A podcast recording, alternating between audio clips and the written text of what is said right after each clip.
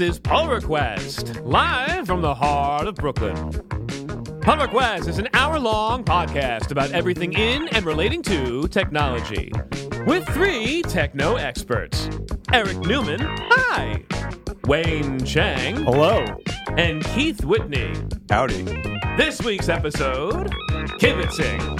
Hello, everybody. Welcome to yet another Pull Request number seventy-two. My name is Eric Newman, and across from me is Wayne Chang on our third date. Hello again. Hi. I, get, I think we might have to make out. You can't get rid of me. Oh, that's what it is. I can't get rid of you. That's good. I had a. I had a. Why are you? You know what? It's there, it's funny because my friend who's an audio engineer always says that people when they when they when they perform on recordings are always louder than how they are when they practice, and this is exactly true. Like I spent ten minutes trying to get your levels in, and then now you're just like. Wayne's got his radio voice I, on. I'm your a tryhard when it's live. That's right. Okay. Well, how are you doing, Wayne? I'm doing great. We how haven't uh, we haven't talked in a while, and. Uh, How was? How were your uh, uh, Christmas, uh, Kwanzaa, New Year's? I don't celebrate any of those. I'm an Not engineer. Even? I don't see the functional purpose of any of them. Oh. Well, there's a functional purpose to a new year, isn't there? Well, unless you look at a watch. You have, is your watch just in full, like the full Linux disclosure, epoch? Like, how do you... My birthday is New Year's Eve. Therefore, I don't like New Year's. Well, happy belated birthday. Oh, thank happy you. Happy belated birthday. I'm uh, eighty-two years old. On the inside. On the inside. Probably are. Your birthday's New Year's Eve. So you have like a happy birthday, happy New Year. Like, how does that work? I have a, hey, let's go celebrate your birthday. Oh, wait, everything's booked for New Year's Eve. Hey, do you like crowds? Because it is a wonderful time well, to wait, love crowds. If you don't like crowds, you're living in the wrong city. I don't know uh, what to tell you. Uh, across, across from you, of course, is the wonderful Keith Whitney. Hi, how are Hi. you? Hi. How were your holidays? They were okay. Christmas, New Year's, Kwanzaa, Hanukkah. Hanukkah's over. Yeah, I uh, spent four days writing firmware for my new keyboard. Did so you have that to? Was now, a, turned out to be a, were you, a good you, time off. If you write a, if you write firmware for a keyboard and there's a bug, does that prevent you from then typing to fix the bug? It does. Then That's I a need, hard. Then I need to use the laptop. Then you have to use another keyboard. Yeah. Yep. What type of keyboard was it? Uh, it is a D Z sixty. That's the P C B, and then. You use Q M K to write the firmware. Q M K is uh, what? It's a keyboard firmware framework. It's written in C. Why write your own keyboard firmware? Because you have so ul- unnecessary ultimate control over the keyboard. You can embed a keylogger in the key in the keyboard I could firmware. Do anything you can imagine with that keyboard. Well, outside of QWERTY, there are some things about the keyboard. Do you type in Dvorak? That, is that what? Is no. that what it is? No. There are some things about the keyboard that aren't exactly optimal.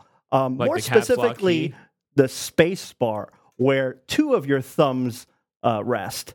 Now, I don't know about you, but I can operate my left thumb uh, separately from my right thumb. You know that those Microsoft ergonomic keyboards in the late nineties had broken space That's bars. That's true, like they that. did. Well, did they do the same thing? What do you mean? Did, did they both press space? Yeah. No, that's useless. Then oh, what you is, want the other one? You want yeah. the other yeah, one? It needs to, to have some what, function or a hyperkey. You could probably something. hack it to do that. Why does but I guess the space then you get bar into writing your own firmware? Exactly. Yeah. Okay. Yeah. Why is there that's a redundancy? Good. There we go. Um, that's a good point. Yeah. But so okay, so now that you've written your own firmware, I mean, look, Apple's trying to solve this problem. They're just keep, they just keep taking keys off the keyboard. Soon there won't be any left. Then you won't have to worry about it. There'll just be one button, and it'll know what you want to do by the way that you press it. That sounds perfect. It, that's the Apple keyboard. Anyway, uh, what so uh, what can you do now, Keith, with your new keyboard firmware? So I've got a split space bar. Oh, my God. So that split space bar is now, well, the one space bar is now three keys. So one is essentially... It's actually three discrete keys. It's yeah. three discrete keys. Huh. I've got it with me. I'll show it to you. One is a hyperkey. That... Which is from like the old Space Cadet keyboards. What does that mean? So it's a combination of modifiers. So I actually have it mapped to. Is it like the Windows key? Control, Alt, and Command together, command or key. Super G U I, whatever you want to call right, it. It's the Super key. It's the Command key in Mac. Yeah, but it's Control, Alt, and Super. But wow, so, so that's then hyper. Okay. Yeah, so then I use that for like window management. You know, I could use that as my shortcut to send things to uh, a different screen or focus a different window in the Titling window manager. And what O S are you running uh, on your computer with this keyboard? So I've got it using, uh, I'm using Mac, Mac O S, and then I've got a are Linux, you on Mojave? Linux machine. So I've actually got a la- another button on the keyboard that switches between O Ss, oh. which activates a different layer so that my key bindings are no- are the same on the keyboard, my key presses. Oh, I see. Okay, I thought you meant like no, it no, actually switches between O Ss on no, the screen, no, no, no, no. but it switches the keyboard shortcut. Yeah, macros. it keep- okay. switches the layer on the keyboard. So then no matter what, my key presses are the same. So if I want to move forward a word, it's the same key press oh, on the keyboard. Oh, across operating systems. Yeah. So that's, that's the smart. That's, that's the kind of thing I wanted to normalize that's, across the O Ss. That's smart with the keyboard. I, yeah. I like that. Okay, yeah. How many hours did that take? You said four days. How many mm, hours did that take? You think that was like uh, I got pretty pretty far with one day until four a.m. You know, and then the next day obsessively three a.m. It took a lot of hours, mostly because the uh, Q M K isn't super well documented. Q M K is what again? It's the keyboard firmware framework. Not super well documented, but it is pretty awesome. It has a lot of it's functionality built for in. Keyboard, right? Is that how that? Uh, so, Keith, if I did that, if I switched to the Windows layer or Mac layer, uh, would I be able to have it uh, provision a service to have someone come over to my house and stab me in the face? It could. You could do you that could, on Fiverr, you could though. S- send any string you wanted. That sounds, it could no, no, no, but I, I think I think if you have an Alexa, it has an Fiverr has an Alexa skill to let you do that. Oh, great! Yes, that's wonderful. That would be perfect. Yes. So and of course, of course, that sound you heard comes from our wonderful studio audience. We keep them in a Tupperware container during the week, and we're taking them now out on Fridays just for us. And it is a warm, global warming Friday in mid-January or in early January. Isn't it supposed to be cold? It was cold. Why is it colder in November than it is in January? I just want to say good keyboards don't let their users use Mac or Windows. Oh, shut up. oh, sh- shut up. I got nothing. This, com- this computer is a Hackintosh, I'll tell you, and it can't even run Windows if it tried. Is that illegal? Is everything's illegal. Technically. I mean, we're, we're not even supposed to be here. We stole this land. Anyway, moving on. Uh... There's a lot of stuff uh, to talk about. I'll tell you really quickly how I spent my break. If you give me a second, maybe I can pull it up on, on the big screen. Hold on. Oh, that's the point. I'm working on this app called Next Train, which tells you you can you can take a look, Wayne, if you can you can see it on on the screen over here. It'll tell you when the next train's coming. That's all it does. It we know where you are, we know what subway stop you're you're on. And we know when the next train is coming thanks to the data from the M T A. And I've written it. You can see it counting down right here. Now, the problem, ironically, is that after it finishes counting down, it can't advance to the next train. Come on! Why not? That's the whole point of the app. It's, it's called it's called Next Train. It's going to be at next train dot N Y C. I already got the domain. And... It like see this one it's at zero, zero. They do great until they hit zero, but then they don't clock over until the next effing train. Now it's funny because this uses um, unlike Where Am I, which I've been plugging for seventy-two episodes now. Uh, Where Am I is actually a LAMP stack site. Uh, this is a very this is all in modern tech. This I used Create React app. This is React Redux and Redux Thunk, not Redux Sagas. And although now that I've fleshed out this Redux Thunk bit, I've reread the Redux, Redux Sagas tutorial, I can see where I can transform the Thunks into Sagas. And it's basically like what we said last time, where a lot of the manual dispatching and a lot of the manual A P I fetching that you, you would typically have to do in Redux is just abstracted away for you, and it's just async, await, and generators. So it's another common pattern they've refactored, I guess. That's the whole point. Um, so, but here's so the problem with this is all of the uh, this first the M, the the data from the M T A is is is garbage. I mean, garbage is, is putting it nicely. They they they still say that the G train goes to Forest Hills, and they don't say that the Q train goes to ninety-sixth and second, which it has been for eighteen months. Like I sent the link of the, I sent a development link of this to my friend who lives in uh, Jackson Heights.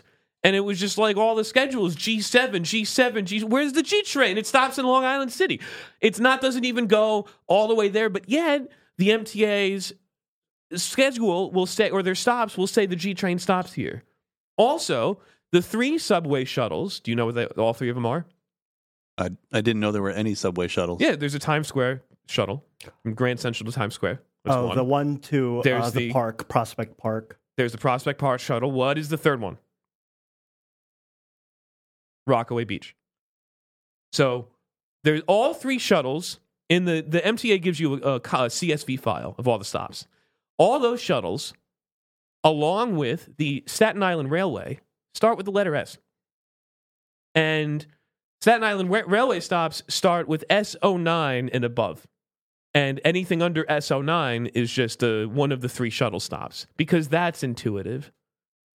And I don't know. I, I, however, there are many transit apps, and that's what I don't necessarily understand. Like, there were people solving these problems. In fact, when this app runs, and it runs for a long time, the server starts getting out-of-range errors from the M T A in terms of the protocol buffer time-slice database it's receiving. I, I think you're approaching it the wrong way. You need to be selecting the trains that work, and then the ones you have issues with. No, just, the, no, just right. You don't care about I don't the, support... this train because it's not cool. Uh, you're taking a shuttle. Uh, why don't you take an Uber instead? You would take an Uber from Times Square to Grand Central? It doesn't matter what that, no, the that reality does matter. Is. I tried walking that one time at rush oh, hour. That matter. Was a mistake. That's like swimming can you, through can people. Can you get affiliate uh, credits with Uber? Yeah, t- tell them to take an that, Uber you know, instead. That, there we go. Mm. Oh. What happened? No, I think those zeros should start counting well, into the negative the so well, that you can thing. Know... By when, how much you missed the train. No, no, no. Wait, here's the thing. What's what's supposed to happen is the train goes, once it counts down to has arrived, there's also a departure time that's enclosed in, a, in the time slice database. So it's supposed to count up until the, the departure time and then clock over to the next schedule for the train. Huh. I see the events of like, it's departing, it's arriving, but all of the schedules in are A, kept in Redux, and they're just indices of an array. So... It's, you know, I'm looking for index zero to update to index two, and it's not doing it, even though all of the events are firing. It, and it just, I, it's, it's driving me up the wall. It's the one th- I've spent days on this. I, I don't know why. Because this isn't a technical issue, Eric. It are, is a technical issue. Are you issue. From New York City? No. Uh, uh, no. That makes sense because you assumed any of it made sense. You assumed the schedules would make sense. It's pure entropy. Uh, but but Wayne, how are there other transit apps? How is Google doing this? How are Apple doing this? How are they figuring this stuff out? I think it's uh, fake A I. They they just hire a lot of people to report these things. They have the money to do it, don't they? I don't know. See, look, this one is now counting down negative seven oh, minutes. You, see, that's what you want. I've got a conspiracy going on. It didn't start until... No, but there's another train that's coming. But look, I can tell you the current service advisories. Those all work. And there's six stations nearby. The other thing yeah. that I did, by the way, is in the A P I, it's a hard-coded limit, or it's a hard-coded default limit for the, the stations to return. But that's but it took a lot of it took a lot of massaging to allow transfer stations to also be returned in the same response. Because if you think about it, like like here's like take take the L Myrtle Wyckoff and the M Myrtle Wyckoff. Those are two separate stations, but there's another C S V file that the M T A gives you that tells you that they can transfer to each other. So if you make a request to this A P I that's like stops by geographic location, limit five, right? You want you want actually six stations because one of them's a transfer to another station. That's a load of crap. It's not a load of crap. That's you, how you get it. That's how you get an intuitive. Have you ever result. transferred? Done that transfer, you have to run up no, it's impossible. Five flights of stairs, um, and they're disconnected. It's not as bad as Broadway Junction. No. To transfer from the A at the be- at the very bare bottom of Broadway Junction to the L at the very top, tippity top, is like ten flights of stairs, and then you have to go down two of them. And I've had to do that with luggage coming back from J F K. But anyway, the point is, is that it almost works, but there's something that's preventing Redux from updating, and I have a feeling I had to get into all of this complex. It's user error. It's oh. no, no, no. It's some. It, no. It's developer I, error. I, I'll tell you what, because oh, yeah. I, there, there's a lot of in, in React. You have you have these lifecycle methods, right? You have uh, like component will mount, component, or sorry, you could, shouldn't use that one anymore. You have component did mount, you have should component update, you have you have a, a few of these lifecycle methods that determine whether a component should update or not, because otherwise it will too much. And so, and if a component updates itself too many times, it's going to cause an error. Have you considered that the subway does not operate under the principles of, of classical physics? physics? I, uh, and it's, ra- it's again, operating... by virtue that Google and Apple are doing this, I feel like this is a solvable problem. They don't live here. I at least live here. I can at least run down Andy Byford and say, what the hell is going on? Fix it. And he's going to say, well, you know, it's a contractor. This is not really, and they, you know, we just, uh, cut ties with them ten years ago. Oh, really? That's why the map is from nineteen ninety-nine. two thousand nine. ten years ago is two thousand nine. Holy crap. This map is older than then. The G train didn't run to Forest Hills in two thousand nine, I don't think. You know too much about these subways. And I've, yeah, I like maps and trains. And I, I, I, I, I was a, I was a real, I was a real knickerbocker in my old life. What can I say? My previous life. You got the font right. Well, it's all Helvetica, right? Yeah, it's not hard. You know, the real font to use is Accidens Grotesque. That's the original one. That's what's used on all the roll signs. You can tell. Because the Accidens Grotesque R has a, has that leg that sticks out, but the Helvetica R has the leg that curves out and goes down. Is that the only difference between the two? No, there's another. There's other differences in terms of the G, how the G looks like an arrow sign in Accidens Grotesque, but doesn't necessarily. The C's are uh, are are indented like that. I call them arrogant C's versus the flat terminal C's of Helvetica. I like that you know these details. I, I'm a typography nerd. That's I, why I, I have, enjoy it too. That's why I have problems when people A, use San Francisco, and B, it's my new font to hate, and and and B, uh, betray me by using rems everywhere. I, I spent a lot of time studying typography and, and, and developing websites from scratch, and It it just it I I've I and I know a lot of that work has been done in the silo and has been done jerking myself off at, at wherever various places I've lived. I understand. You don't like but rems? I, no, what? Other than sleep, I like R E M sleep. Why don't you like rems? Because rems do nothing other than multiply pixels by a scalar value, which makes them the same as pixels. They don't do anything to abstract away from the number of pixels. But that's that not what using. It's addressing. That is what it's addressing, because you can do most things in rems in regular M's. It, but M's and have an M issue. Is supposed to be one M in Times New Roman is supposed to be the same height as one M in another typeface that has a different X height. And that's the idea behind M's. Does that actually work one hundred percent of the time? No, well, especially you, with web fonts. But that's another story. Well, when you have children that have M's and then you ha- they have M's, uh, what happens? They multiply, and, and that's real fun. How many times are you? yeah, how many times are you modifying the font size, Wayne? You shouldn't be doing it. I, I don't, you shouldn't be doing it that well, many times. Full disclosure, I don't... Take a, d- take a, take a look at this. I don't do this, front-end development well, for I'll this you, reason. I'll tell you what. I'll tell you what. This next train is developed using Atomic Web Design. And the numbers, all of these times, are all the same component. And they all and there's only one or two font sizes that are used throughout the whole application. I, I, and they're not in rems. I, I actually... Because they abstract away from the pixel size of the device. It abstracts away from the, the aspect ratio. It abstracts away from so much by not using pixels in rems. Like I said, if you multiply pixels by a scalar value, it, it's still pixels. I ha- I have a new paradigm. I don't do front-end development. What I do is I interact with people. And then when they need something from me, I hit the back-end A P I I, I created. And then I give them the information. Then you print it out? I am the website. You're, you're a human website. I am the website. I, I, take, I take the information from the customers, and I give it to the engineers, and I, I take the information you're, from the... They're not... I'm a people person. Is that is that what you're getting at?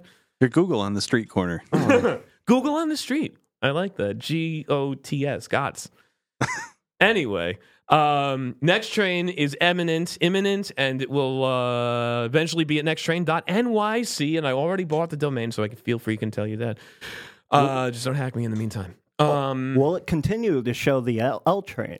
It will, and actually, that brings us to an interesting uh, trans. Uh, sorry, it brings us to a nice segment about local news with our New York Minute, where we take a look at your five boroughs. Speaking of the L train, our beloved governor, sorry, you live in New Jersey, Keith, or why do I keep calling you Keith? It's because I like him better, Wayne, I'm sorry. Uh, Wayne and my governor uh, Andy Cuomo went into the L train tunnel to see if this whole shutdown is really necessary. Now, over the last many uh, months into the last couple of years, a lot of consultancies and a lot of uh, different uh, engineering firms, et cetera, have been involved in this process of trying to figure out how exactly we're going to fix the uh, this tunnel that links increasingly rich Williamsburg with the increasingly apathetic Manhattan. And uh, it's the way that I get to work every day, and it might be the same for you, Wayne. And these trains are already full, and that's one of the big issues I have with them shutting it down, is that uh, that if the trains are already full and they're going to be displaced onto other trains that are already full, and they're already running at maximum headways because the tracks are one hundred years old, then where are these people going to go? How is that's a bandwidth issue? Um, we're going to fill in the East River, that was, and we're going to proposed walk. Before. Filling in the East River was proposed one hundred years ago. I'm not kidding. It's a real thing. There's a map of it. Look it up. That would be amazing. That would be amazing. It would drastically improve real estate values. I think they would probably fill it in from the Manhattan side. I, I'm but, really glad to hear that all the experts that, that decided a shutdown was necessary were completely obviated they, by they, the governor. Um, they were idiots. This kind of shows the state of our education, because all it took is for Governor Cuomo come down to the L train, walk in the tunnels, and notice something. He, he that- put his finger in the in the salt and sniffed it, yeah. And he said, "You know what? We know we can do without this. We're better than this salt. F you, salt. This is New York. You're not gonna beat us. We'll F- beat your salt with our train." I don't know. He, I got turn no- on the third rail. He noticed, turn it on. He noticed something that. Sir, eluded- it's unsafe. I don't care. Turn it on. He noticed something that eluded all of these PhDs. Well, no, no, no, no, no. No, you're missing it, because he went down to the tunnel with deans from Columbia and Cornell's engineering schools. Deans? So they're actually deans. They probably do have PhDs in engineering, but they're not the engineering development firms and consultancies that were previously consulted by the M T A. Oh, that's real unfortunate. Or the one that was awarded a four hundred seventy-seven million dollars oh. contract to fix the tunnel is now going to have a very nice conversation with the governor about how they're going to complete that work, because I'm sure they would like that money that might not exist anymore. That, of course, the response from the M T A has been, you know, there's always a provision that allows us to get out of a contract at any time, and that's why you don't want to work for them. that, make, that, that makes sense, because Cuomo and these PhDs, they went into those tunnels, they used their eyes, and they noticed something very, very specific. There are two tracks. Using the, all of the knowledge they gained in their academic experience, they asked, why don't we close one of them? That's what D C does. They single track all the time. And do the repairs. Well, this is the proposal. They're going to shut down one of the tracks. No, no, that's that's supposed. No, there's supposed to be some brand new technology that's only been used in Europe, but they fast European trains, yeah, and that allows them to keep running. What I think is actually going to happen is they figured out how to keep the tunnel open through the end of Cuomo's term.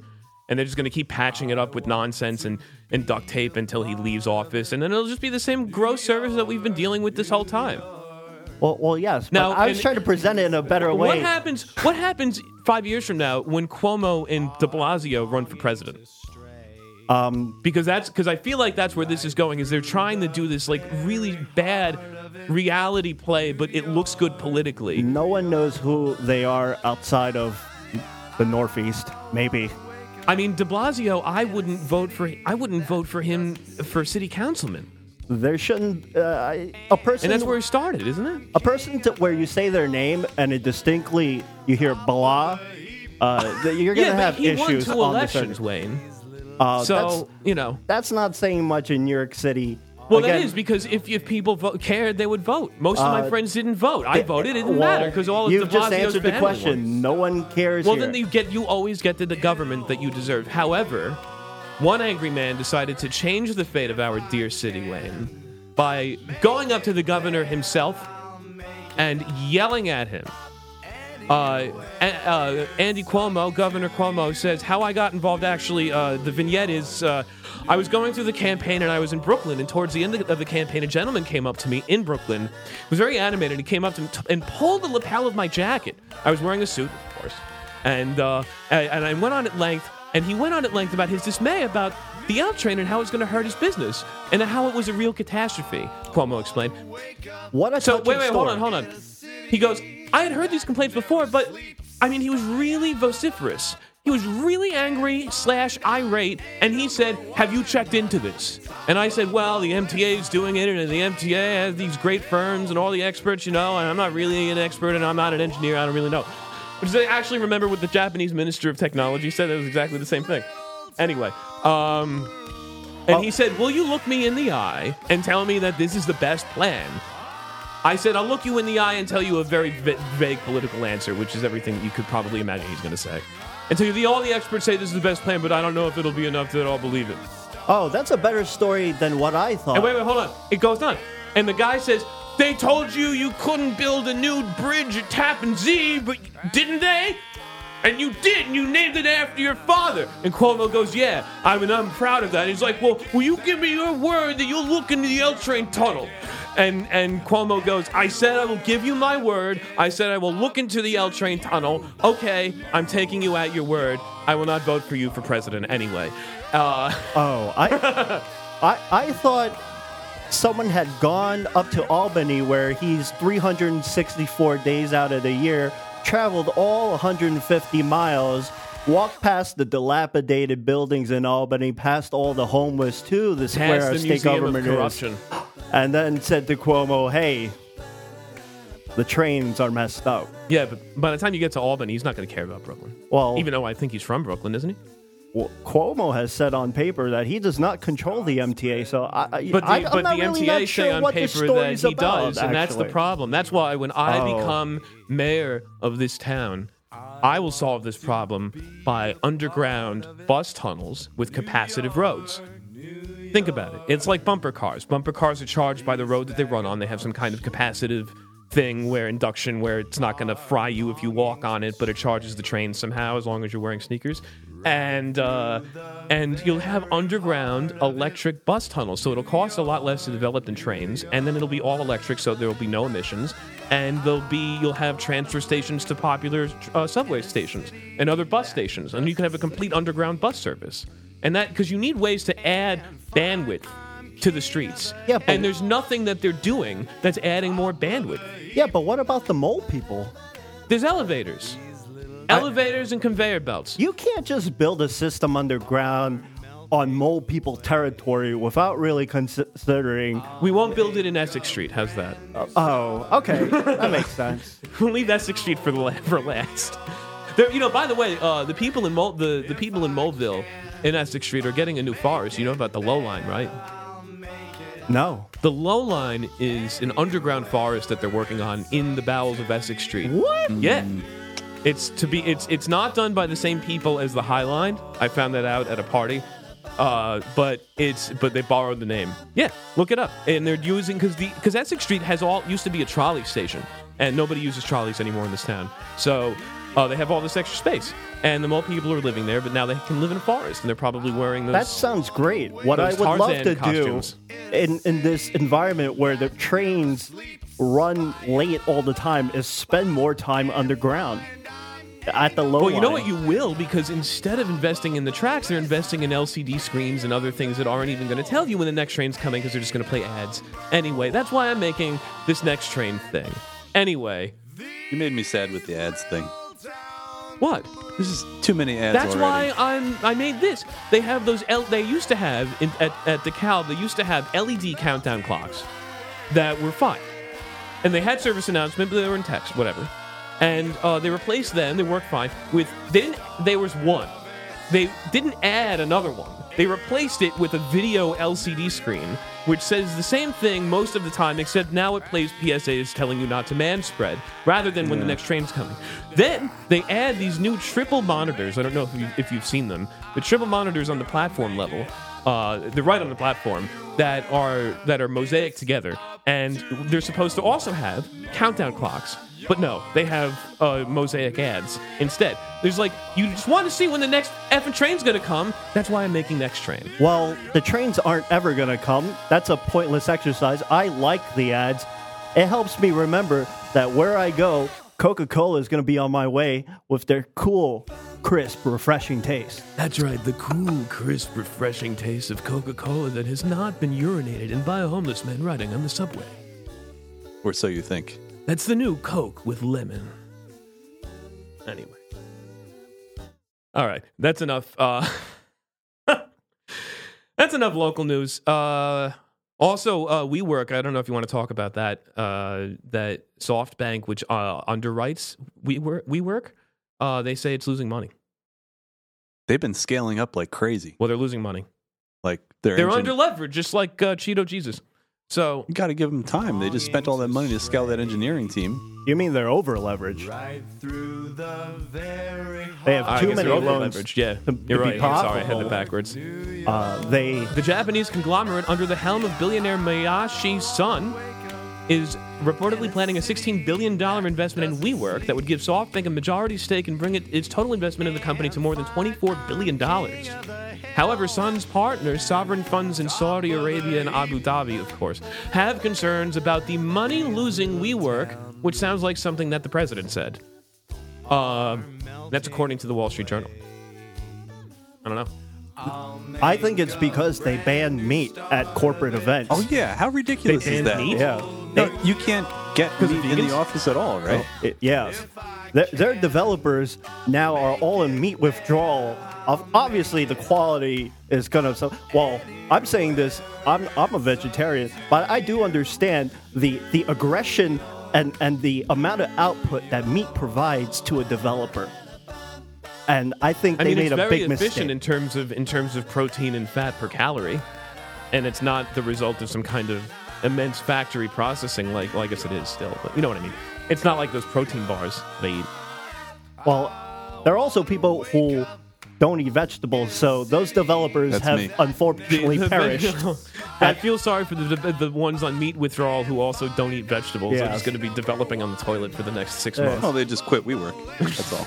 Can I just work at home for the next uh, year? Oh, I, I, I thought they just perished. Oh, you mean WeWork the company, not the companies who work at WeWork? Yeah, WeWork yes, the company. Right, right. Yes. Okay, I got you. Uh, WeWork under the helm of Adam Newman, no relation, or Neumann, touts itself as a tech firm. All right.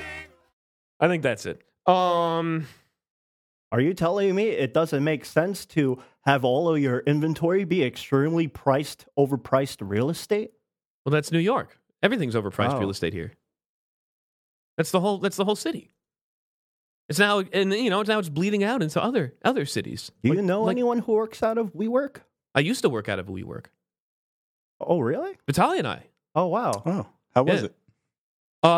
Uh, the first office, the first space that we had was pretty cramped, and the second space that we had was decent.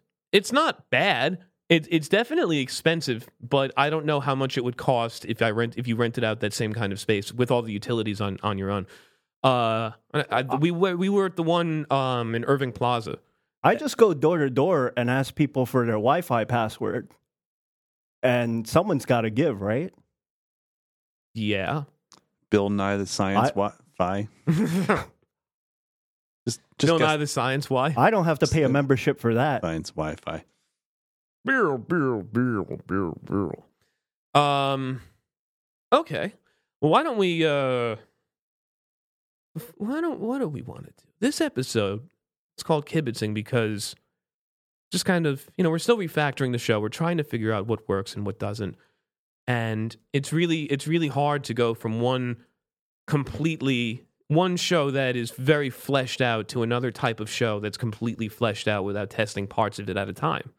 And so that's kind of what we're doing with these different segments. And, you know, I think I think it's been said by not just uh, not just by us here, but it's been, it's been said by quite a few people that there's a lot of there's a lot of fat that we can trim on the show, and that's what we're trying to do. I've heard that from the thousands of viewers. Yeah. The tens of thousands of viewers have, to, have, have tweeted at, at us, at Pull Request Pod on need, Twitter. Need to A B test crap out of this thing with all the Come data Come out with two completely got. different number seventy-two episodes and see which one plays better, and then... Well, I'll spend a week on the same episode, or, or two weeks reproducing the same episode. I don't know what you're day. talking about. We already A B test this episode. You're only hearing the A version. That's true. Now, we'll re-record it with... The with, B with, version's way better. With, Sorry. With that reversed, and the rest of it will be the same. Or maybe not. You won't know. Anyway, um, you know, there was a, a, a data breach already. twenty nineteen's first data breach, not even through the first week of January. It was... Who was it this time? thirty thousand state governments' details phished. The details of a, an Australian civil servants were stolen when a directory was downloaded by an unauthorized third party believed to have phished the email address of a government employee in the state of Victoria. The Premier, Victoria Premier's Department said that it had referred the breach to the police, the Australian Cybersecurity Centre, and the Office of the Victorian Information Commissioner, Australia's A B C network reported. I feel really comfortable hearing that after hearing they wanted to provide backdoors to everything. Yes. And I, this is with the current state of affairs. Uh, right? it, make, it makes a lot of sense. The actually. government will ensure any learnings from the investigation are put in place to better protect against breaches that like this in the future, the, the department said. The incident comes two days after Australia's national radio station operator Nova Entertainment, Nova Entertainment, I can't do that, also warned... Uh, th- uh, that uh, that a legacy data set of information collected from listeners has been breached and publicly disclosed. Wonderful. C E O Kathy O'Connor said in a statement that the data was collected between May two thousand nine and October twenty eleven and included personal information, including name, gender, date of birth, contact information, and user account details. Wonderful. Wow. User account details may include Afterwards. social security number, credit card number. Uh, I mean, yeah. And and imagine if they're one of those companies that uses your social as an I D, which because I know I know that some insurance companies do, which is supposed to be illegal, but yet I think I'm held more accountable when I tell my dentist I floss.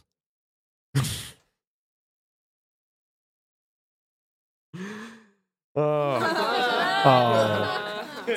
Have you heard of Artemis? No. Uh, the Automatic and Real-Time Detection and Mitigation System. It's a research effort between the Inspire Group, Forth, Greece, I guess the country, and the Center for not, uh, and the Center for Applied Internet Data Analysis and the University of uh, U C San Diego. Uh, Artemis is a defense approach to various B G P border gateway protocol protocol prefix hacking hijacking attacks. A, based on accurate and fast detection operated by the A S itself. What's the A S? Ac- data. What the, ah. Leveraging the pervasiveness of publicly available P- B G P monitoring services and the recent shift towards real-time streaming, thus be enabling flexible and fast mitigation of hijacking events. Compared to existing approaches and tools, Artemis combines characteristics desirable to network operators such as comprehensiveness, accuracy, speed, privacy, and flexibility. With the Artemis approach, prefix hijacking can be neutralized within a minute. Who writes this crap? Marketing people. Um, yeah, but it's, uh, I think, wasn't B G P hijacking behind that Dyn attack uh, a couple of years ago? Or was that a DDoS? You don't remember? No. Uh, Dyn is a major D N S provider. I think this is the first time I've heard of B G P. Really? Yeah. Ah. Um, let's see. B G P hijacking. B G P is how, uh, internet gateways talk to each other. Hence the border gateway protocol. Makes sense. They have a very well-documented GitHub repository. Who does? Forth? Uh, for this Artemis. It's open source. Well, look, I mean, it, it has the whole country of Greece. How many issues are opened against it? There's one issue. There's thirty stars. Finish the program. thirty stars. There's no obvious code coverage. There, is there any obvious code? Any P Rs? There's one P R. He said it. They he said it. They use Docker Compose, so hmm. there's oh, some, something going speaking on. Speaking of Docker Compose, uh, because I need to run, uh, back to Nexttrain, because I need to run this on multiple environments, I need to Dockerize it, right? And use those, like, .env files. Need is... Well, because right now, like, the word. A P I host is hard-coded in a JSON file. Like, how am I going to be able to move that around? You could move things to environment variables if you wanted, which is your .env stuff, but how? But doesn't isn't doesn't dot uh, doesn't .env get it loaded into Docker? So Docker Compose takes a .env file, right? But uh, if you're running Docker itself and you're starting a container from an image, you have to actually specify each environment variable. Oh, where does that get saved though? That that doesn't get saved anywhere. I, I actually. So if you have to rebuild the image, you have to reset the environment variables. Yes, I mean, that's the whole point, because one image can be run across different environments. But that's why the but that you want to spin up different images for different environments, don't you? No, you run the same image well, then how for do you, multiple oh, environments. But then you, so how do you prevent the manual? Is that Ansible? Is that what that it does? I'm sorry? Like, how would you prevent me from manually having to manage the environment settings between, like, running it locally and running it on my actual server on production? That, with, so that, that would be the, the, the .env files with Docker, wouldn't it? That d- depends how you use it. Because, so I mean, this is a Node app anyway, so it's gonna it's not even going to run. Like, I have to reverse proxy it through Apache to get it to run on on nexttrain.nyc anyway. So, if so I might as well throw it in Docker. Yeah, you need some type of orchestration software. So Docker, like Ansible? Com- No, Ansible is uh, config management. I mean, you can technically do that. The difference between um, config management and orchestration, I swear to God. Well, um, there are... So the main uh, tool is Kubernetes, mm-hmm. and you can run... Right. I've you can feed environment variables through there. There, uh, There's the idea of like a, a pod, if I recall correctly. Um Otherwise, for your own local use, you can use Docker Compose, and that'll take a .env file along with allowing you to chain, uh, or not chain, but run multiple different containers uh, that have to interact with, with each other in its own network. So I should put the... Okay. So, uh, you know, gettily, you can always run a Docker Compose file on a server. But if you're looking for something more production-ready, you would use Kubernetes, uh, because the idea but I, is... But, I, but I, doesn't Kubernetes need multiple servers? No. You can. I mean, the idea is you should, because then there's redundancy. Because a, it does some small, balancing across. I'm a small fish. I just have a V P S. Nothing. This is, this is overkill. Yeah. This is way overkill. You can... You could, you could just... There's uh, libraries out there. no, no, there's libraries out there to read .env files and feed them into your Node app. You there do... we go. Yeah, yeah but, that's the. But then, but then I still have to manually like, do that env local stuff and then not well, commit one of those files and then they use that one. No, as you, have, the... you have one on the on your server. And, yeah, and you, one locally. Yeah, but I still they still have to be like they're still on the the, well, the envi- They're still on the environment. They're stuck there. Well, as it's not the, part of the repository. It's not part of the, the instance. Yeah, on the instance, well, right? Nothing prevents you from just running. Docker you know what Compose. I could do actually is I could I could run some kind of bash script that outputs a .env file based on the environment well, that you plug in. N- I mean, you're just getting around. I mean, yeah. Docker Compose is doing that for you. Because... But do you run Docker Compose to, to to spin up every instance of the containers? You, what do you mean by that? Because I mean, like, not to just build the containers, but I'm going to build. I'm going to build. I have my I have my Node app, right? Mm-hmm. And I'm going to containerize it. So I'm going to I'm going to add it to a Docker container. Yes, I use Docker Compose for that. Doc, yes, Docker Compose. But then when I then I upload the the image, mm-hmm. I export it to I export the container to an image. I upload the image to my server. Yes. I load it into Docker. So your where do I do I don't need y- Docker Compose y- there? Your V P S. You can install Docker. You can install Docker Compose. And well, then what does Docker run... Compose do with an already made image? Docker Compose will basically run the Docker command. So when you're starting Docker, a container by itself, you would run something like Docker run uh, dash it, the name of the image. Right. And it would, that and would start the, it up. And then the... So... But if you have environment variables, you're going to have to specify uh, a bunch of options, uh, .e, to specify each environment flag. So what Docker Compose would do for you is basically abstract those options out. And the YAML file in Docker Compose, you would just specify, um, you can actually specify exactly the environment variables if you want. You can utilize a different... .env file. Well, it, it, you have multiple options. So you can just have a .env file for in the location of your Docker Compose file. But my but, point is I need I need a way of abstracting these variables outside of the uh, instance that they're on. That's exactly what it's doing. So let's say you have a local dev environment and you have your server. So you're, you can deploy your repository uh, ignoring the .env file, which...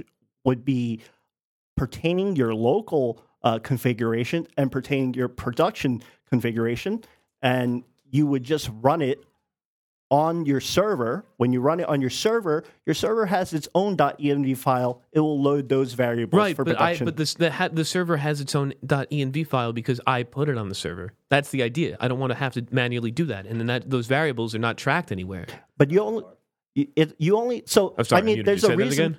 But it's but, not that hard. It's I mean no okay but no I'm but trying to get away from this manual work. I'm but trying to get away from this hard coded abstraction. I mean even like once. When you check out some of these repos, it's ask somebody else for this content. Like yeah, that's not a sustainable but, practice. So you want to put something. What is usually in the .env file is going to be your database that's why I said username bash script. I said you and database out, password. Like let's say like stuff let's say you should never like, commit. Yes, there, stuff you should never so, commit unless so it's encrypted. So but now unless it's encrypted, you can so, commit it encrypted. But so now we're talking about secrets management, and that's its own issue because you're getting involved in a lot of effort for. I'm not saying there's not a reason to do that in a corporate environment. You do need something to manage your secrets. You can do something like A W S, uh, Param Store. They'll they'll store right. your secrets, and you can pull it through. But the, well, you, there's the only two. HashiCorp thi- has one too. Yeah, right? I, I'm yeah. really Vault only looking. I'm really. Uh, so for your purposes, I'm really only looking for two things, which is I'm trying to. Now I'm too cold. Ah! Audio stuff never ceases to be a problem. Anyway. Uh, I'm only looking for two things, really. The M T A A P I key that I have to use that varies per environment, and the A P I uh, host name that varies per environment. So, so why do you care about one small... Those are two things that need to change on every environment. Right. So... So I just need to do that, but I, I that either I mean that that's not information. So, so that can be config. Ma- that's your config management tool. That's Ansible. It'll maintain. So it is Ansible. Several uh, Puppet, Chef. Uh, Terraform, whatever the hell you want, uh, that's where you're maintaining separate files uh, on each environment. So I can tell Ansible to generate a file on this environment that has the contents of blah. It would be aware of the kind of server you're using the, for the environment and go, I'm going to put that .env file. You know, it's interesting because I, I, I wrote Ansible scripts for a client of a freelance client of mine. Uh, that I'm doing, uh, that I'm hosting, which turned out to be a mistake, uh, and, uh, with with a friend of mine, and uh, I just totally, I'm just totally blanking on it now. Don't don't ever offer to host any. It well, is, I learned that much like I learned not to write my own P H P framework the hard way, yeah. it, because you know there's a va- well. Here's the problem. Here's the problem. I'm a nice guy. That's the problem. And because I'm a nice guy, it will prevent me from it will prevent me from being a ruthless billionaire. Uh, a But B, it, it it does things like this. I have a freelance client. We have a great relationship. I care a lot about them. I value the relationship that we have. We've had it for many years. I notice that they're getting screwed by their hosting company. They're being charged seven hundred dollars a month for a service that really should cost three hundred dollars a month at most. It's, but they've been paying it. It's with hosting dot com. They've been paying it since like two thousand four, and they haven't changed it. They, and he even said, like, oh, we're supposed to have two dedicated boxes. They don't do that anymore. Nobody does it anymore. So... But he's still paying the price that it costs in two thousand four for that stuff. So I said, look, I bet that with, your sites aren't that heavy. Uh, here's a legacy site that has a million P D Fs. That's another story. I didn't I didn't make that. I didn't do that. I didn't do it. But anyway. But I said, I guarantee there's a way that we can figure out how to host this site very cheaply, and we'll charge you a nominal fee every month, and it'll be a lot less than you'll have to pay for this managed stuff. You know, and it's, and, and so we set up... Uh, uh, two D O boxes. We have a law. We have a reporting server uh, and a data uh, and a monitoring server. And yet that doesn't work. That doesn't work. See, I, I don't. I, I, yeah, don't I, I think you misunderstood why it was seven hundred dollars in the first place. Because then you have someone to yell at when it, it doesn't work. It, the difference in cost is responsibility, and that is priceless. Absolving well, it's yourself. It's not priceless. It's seven hundred dollars. Oh well, yeah, absolving yourself of responsibility is. Is a good thing to yes, have. Yes, and the amount Corporations of time, and their, love si- that. Their sites have not gone down that often. We actually only had to rebuild the container last week for the first time in six months. So that's good. However, of course, the call that, hey, my site doesn't work. I need, it, it, my, it, my business is being choked off from life. Help me out. It comes at the worst time. And because I don't host people for a living, it's obviously... I might be occupied doing something else. So I, that's why I, this is a lesson I remember people telling me in two thousand five they shouldn't host somebody else's site. And now in twenty and I signed the deal in twenty seventeen twelve years on, didn't it didn't affect me. And now when you're sitting on the toilet, you get the call. Exactly.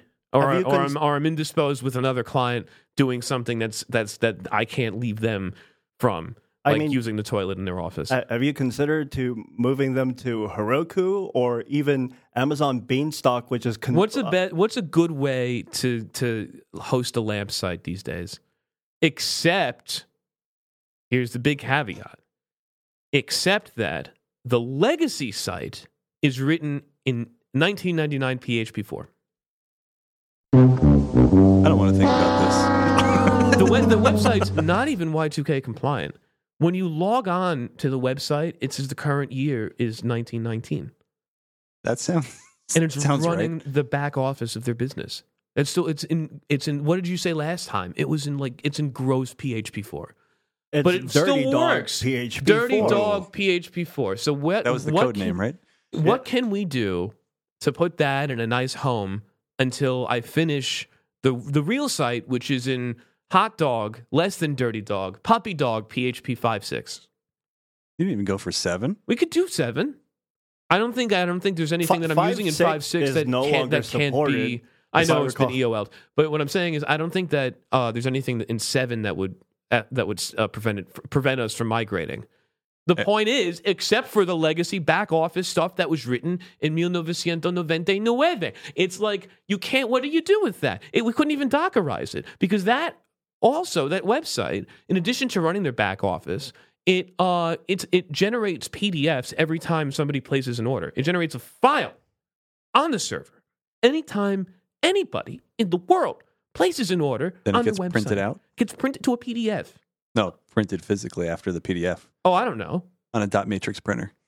No. I need an no, adult. No, it's at least an inkjet because it's letter size. The point is, is that it's it's every every order, every reservation. If you have multiple like items in your order, you get multiple P D Fs. So their server is like, I'm not kidding, has three hundred thousand P D Fs on it that that if they don't exist... Some it's going to mess up some kind of back office link, and they just have to keep running until I create the. I already have it, but we haven't implemented it yet.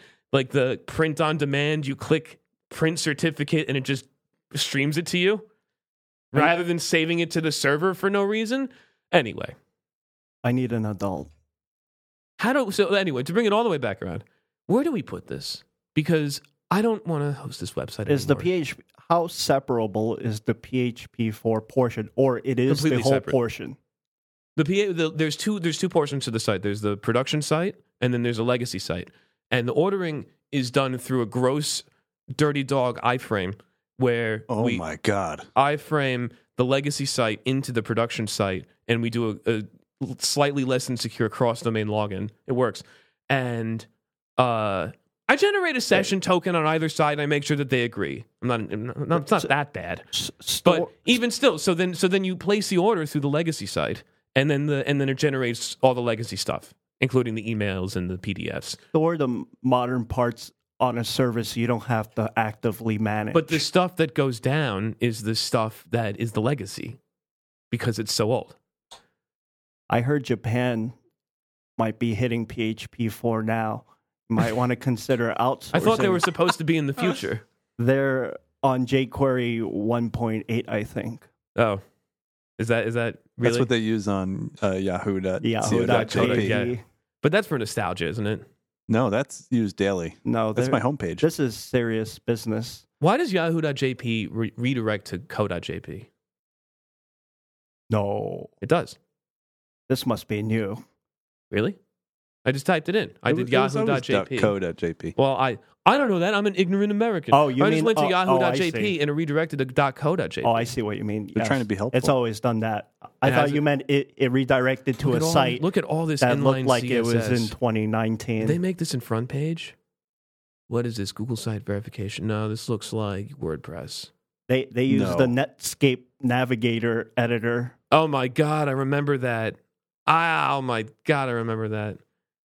That's really bad. No one wants to tell the C E O he's living in ignorance. This honestly might be... He's never used a computer. He's, a, he's always had somebody else. He's always had an him. expert do it. They just ask him for the metrics and someone just tells him... And he's him the one that, that pushes them aside and gets in front of the microphone so he takes all the credit. See, I, why can't I be one of those people? Because you're a nice guy. That, uh, see, that's the problem. Uh, nice guys finish last, just like you Bernie be Sanders. I, I think it would be I, been not, helpful. I am not a I, I I'm not a shark. I guess I'm not a Christian Bale in either American Psycho or The Big Short, where he played two identical but yet completely different stockbrokers. Well, if you were able to build a time machine, go but back in time. Christian Bale might be an asshole in real life. Be born in Imagine favorable economic conditions. Off. If you cut off Christian Bale like on the street, would he just shout at you in the Batman, like a British Batman voice? You're like, how dare you cut in front of me? He asks you how much weight he needs to, before he talks to you, and then he'll transform into that weight before interacting with did you. you. Did you ever see Christian Bale's Matrix? It's called Equilibrium. I did. What do you what do you, what do you think? It it's a hot piece of crap, but I really love it, it because I was a, a kid, really amped into that kind of stuff. Absolutely, like in two thousand one, like in the Matrix, it was great. A lot of phosphorus green going around. No, actually, I don't think it was a lot of green, but it was a lot of those like rotating cameras and sleek fight scenes. Yeah, and, all and that. They had their own Max Payne style. They had yeah. their own special martial art. It was called Gun Kata.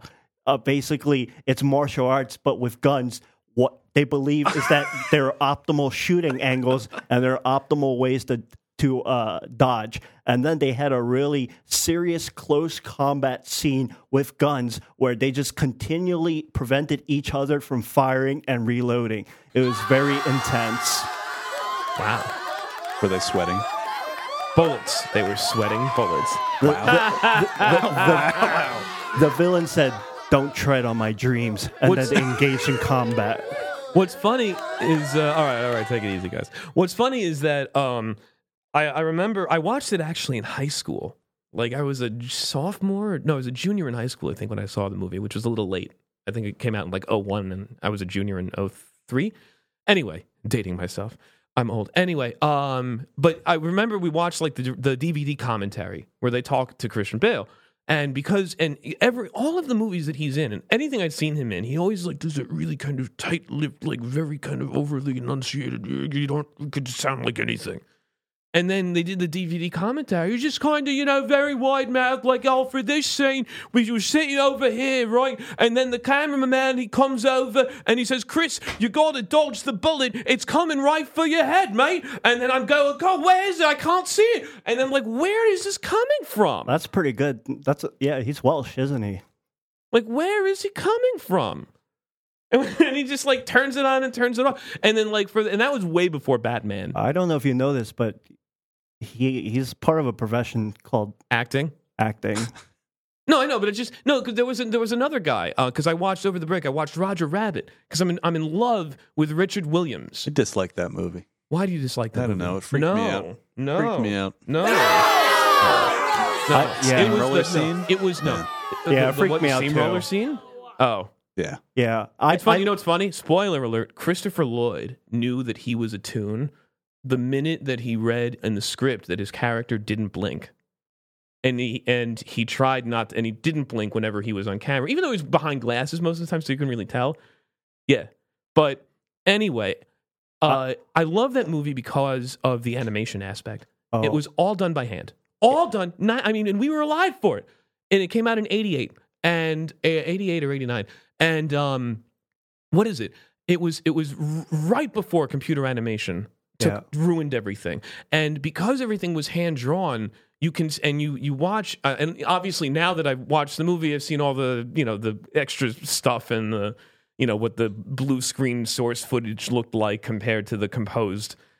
And it was, I mean, it was maddening the work that they had to do. They had they drew they a had motion control uh, devices that are like these little hydraulic levers or pulleys that get painted over, but move the, the real-life bits like trays or, or or objects around that then get painted over by the animation. But then, then there's that animation gets photographed four different ways. It, it gets photographed normally, as in just like right on the top like they do. They, it's photographed backlit as a mask. It gets photographed two other ways that I can't remember. All those four, and that's every frame.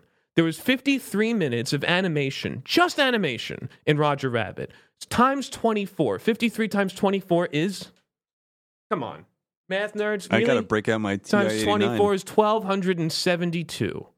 So times four. So five thousand eighty-eight cells. Sorry, fifty-three minutes times, I'm, I've missed a big one, times sixty times twenty-four. three hundred five thousand two hundred eighty cells were produced for Roger Rabbit by hand. And those were then t- given, those were then taken to I L M to be composited into the live action movie, because there hadn't actually been a movie that combined live action and animation where the camera moved around. Even in Mary Poppins, the camera was flat. And Robert Zemeckis, uh, who was the, who was the director, uh, you know, he did Back to the Future. Uh, that's where Christopher Lloyd came from. And uh, what is it? And he, he there was the, I saw this video of him talking to Richard Williams, and he's like, "Why did they? Why do animators say that the camera can't move around?" And, and Richard Williams goes, "We don't, they're being lazy. Definitely, can. Our job as animators is to animate what looks like real life. If the camera moves around, our characters have to move around. That's the job of an animator. Of course, it's a lot more work. It'll cost a lot more money, but that's if that's what you want, that's what we'll get." And that's what they did. And so th- so what happened was, because of the masking, like I, I mentioned, b- they had to paint over. Every frame that was supposed to have animation was faxed to Richard Williams' studio in London. And they then traced over that, and then drew over that, and then inked over that for the, every frame of the movie. And that's how you're able to frame by frame kind of match it to where the camera is. Um, but the thing is, is that there are sometimes like when that when that when uh, what's what's Robert, Roger Rabbit's uh, wife? Uh, she she's you know like the the hot Jessica Rabbit. Jess, yeah, thank you, Jessica Rabbit. She does that like you know saunter out uh, in the beginning, and you see that originally her legs are painted over the people in the audience, but because of those four different ways, oh, it was a tone mat and a highlight mat. And and it, no, so sorry, it was a highlight mat and a shadows mat. So that allows, ah, so that gives the characters depth, because you notice like they always have shadows on them. It's not just painted on. So that combined with the mask were all optically printed together. And I have no idea exactly how an optical printer works, but it's a very complex camera that combines different elements and creates a new photograph. And you do that twenty-four times, and you have a, a second of film. And so that's how they were able to like. I don't think it was hand stenciled either. It's like some complex way without computers, or maybe with very basic computers, they were able to composite, to compose this im- these images together so the cartoon doesn't overlap someone in person, even though they're technically behind them from the projection. You know what I mean? I th- like that type of stuff is fascinating to me. Much more than, than drawing boxes on a computer screen. nineteen eighty-eight was a dark time in my life. I was two were, years old. You were two, and it developed. And watching now we know that how movie, old you are. You forgot last. Watching time. That movie developed a prejudice against rabbits, against two D characters, uh, n- and now knowing the hardships that the three D characters, the real life people faced dealing with these two D, it just reinforced all of that prejudice. Well, oh, by the way, I forgot. The whole reason why I brought up Roger Rabbit was because the um, the lead actor, um, Bob Hoskins. He's another one of those, like, you know, tight-lipped kind of, oh, you come here, you rascally rabbit. And then you see him talking uh, off camera in the commentary. He's another one of these wide-mouthed, you know, nasally British guy, you know, he's coming over here and they tell me I can't see him because, you know, he's a cartoon. And he's and he does that, like, nose. He does one of those pauses where he, like, takes a long sniff. It's like, that's a very British thing. And, like, where's that? And, and you see them in the scenes where he's on set and he's wearing these very eighties glasses.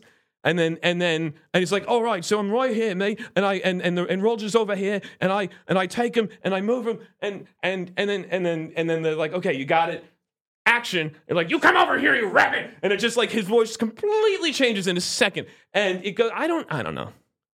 It's in. It's, I, I know he's a good actor, but it's just the the the juxtaposition between the very kind of tight-mouthed and weird speaking and the very kind of wide way that English people seem to talk.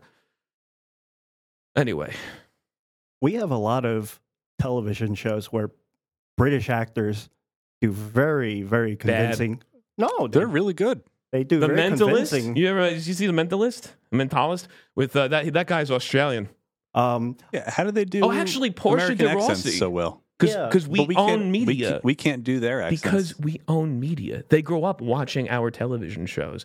There's so many. I, in fact, I've heard that that people, because I'm I'm so fascinated by accents as well, because they're going away along with winter, that um that uh I, I read somewhere that there was an Aussie guy who spent like two weeks straight just alone watching American television. He went into the office and they're like, "Hey, where in the States are you from?" He's like, "What are you talking about? I'm from Australia." But like he picked up whatever kind of American tones that we have, and and I don't know if he started hitting his R's a little more or what, but like he sounded more American. And that's the influence we have by ha- being the world's media giant.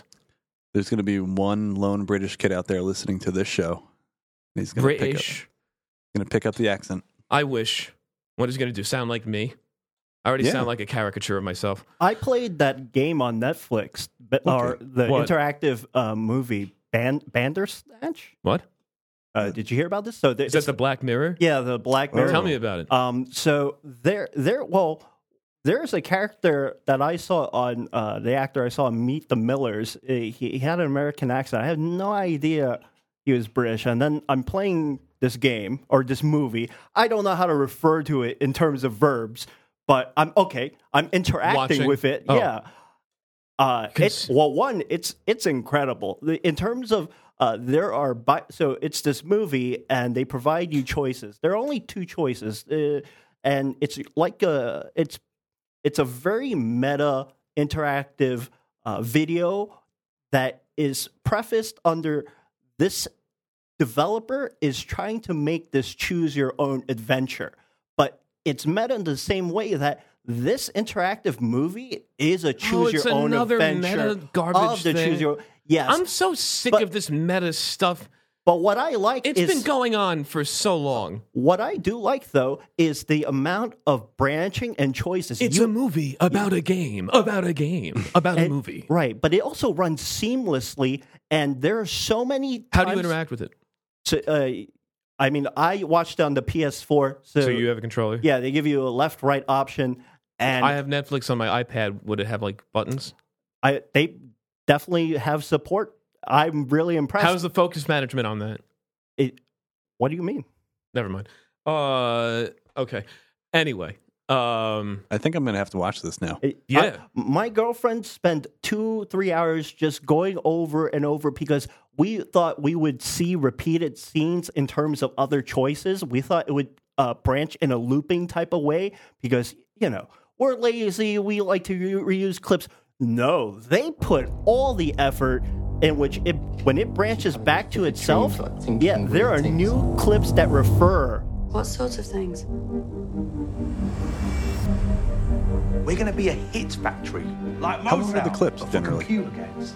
You heard it here first. We're going to be the Motown of computer games. I understand. Yeah. How long is each clip? Game? Like, if you make a decision, how long does it generally play for? A genius. Uh, so maybe a couple minutes. Okay. Remember those Goosebumps Choose Your Own Adventure books? Yeah, they were. All those Choose Your Own Adventure books were garbage. Garbage. I loved the crap better than when I was a kid, and now I don't even read anymore. It's so sad, except for Wikipedia on the toilet. Anyway.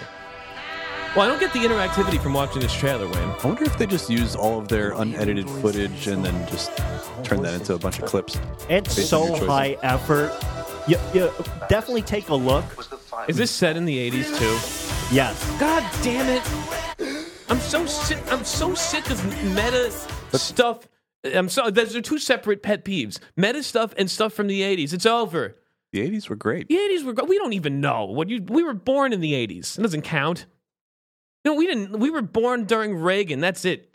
We I, like in the, in the early nineties. We're still kind of the eighties, but yet it's not the same. The nineties stuff is coming next. The nineties stuff is here now. What are you talking about? That's the true. The two thousands. It's going to be the two thousands again. Bell bottoms all over again. It's already bell bottoms. They're coming out. I just and like... you know what I like though that is coming back from the seventies, which is a double retro plaid There's suits. A lot. Plaid suits? I love plaid suits. I wish I were alive in the seventies, A, just to go see all that funk music live, and B, see Pink Floyd live, and C... Wear uh, plaid suits seeing Pink Floyd live? Plaid, yeah. I wouldn't wear plaid suits to see Pink Floyd. I'm not a narc, but... I get to use words like narc, but... but, uh, no. Uh, those plaid suits... I love that overly gaudy fashion from the seventies, and you it's could, just so sad that everything's so muted now. You could pull it off. Thank you. You can just wear it again. You can. There's no. nothing saying as, you can't. As Wayne said to me one no. time, you're an adult. You can do whatever you want. I'll, I'll wear my graffiti hoodie before I'll put on a plaid suit. There's no reason for me as a developer to it, walk around in a plaid suit. Well, this is exactly sure. what I say when I walk around naked at, at the office. Uh, I show up. You at least as, wear that black sensor bar, though. Yes, which is, of course. That's appropriate because it's a workplace. That's necessary. Well, it's got to stay up somehow. But yeah. they go, why would you do it this way? And I because go, it feels I, more I'm comfortable. This, well, no, I'm an adult. I can make these choices. Uh, this is... This, Generally, no consequences, ever. Uh, if no. it feels good, do it. No, I mean... Except uh, not, because yeah. that's not what a giant I mean, company wants you to do. Uh, my manager at McDonald's does yell at me, um, but... But you keep overcooking the fries, Wayne. That's yeah. why you get yelled yeah, at. Well, he tells me it's like a health safety Well, because the, issue. the the fat that they're fried in, once it reaches... Once it goes beyond the smoke point, it becomes madly carcinogenic. And because you keep overcooking the fries, you're actually damaging the people's livers who are eating them. Oh, I, I never knew that. That's why you're getting yelled at. Come oh. on, stop overcooking the fries. McDonald's fries are supposed, they're an American staple. They're supposed to be crisp on the outside and chewy on the inside. The only reason why I know that is because I've watched that Michael Keaton McDonald's movie five times. Anyway, uh, I like McDonald's as a company. I just can't eat there because their food is poison. So McDonald's, uh, have it your way. That's, that's Burger King. Oh. oh, yeah, I love McDonald's though because I mean, think about it. It's it's such an uh, they're a one of the best capitalist enterprises of, of the twentieth century, and b their story has been used has been has, like what's had like what Ray Kroc did to McDonald's is what Mark Zuckerberg did to the Winklevoss twins. You know, that's like what Ron Perlman did to N Sync. It's like what no, I don't know about the last one, but you know, like that's that's that that type of story uh, is is a good story to tell because it teaches you about protecting your own stuff, but also the people. It turns out that the artisans are not too business minded, and the business sharks don't necessarily produce anything. And I think that's one of the reasons why Steve Jobs was, and even and even Bill Gates were looked at. Or, you know, in that in that light, because they were business sharks that also produced things that were good or enough, good enough. Because uh, whoever needs more than six forty K of RAM. Um, but anyway, so th- I don't know. It, how, it leads to yeah. How much on-hands work do you think Steve Jobs did?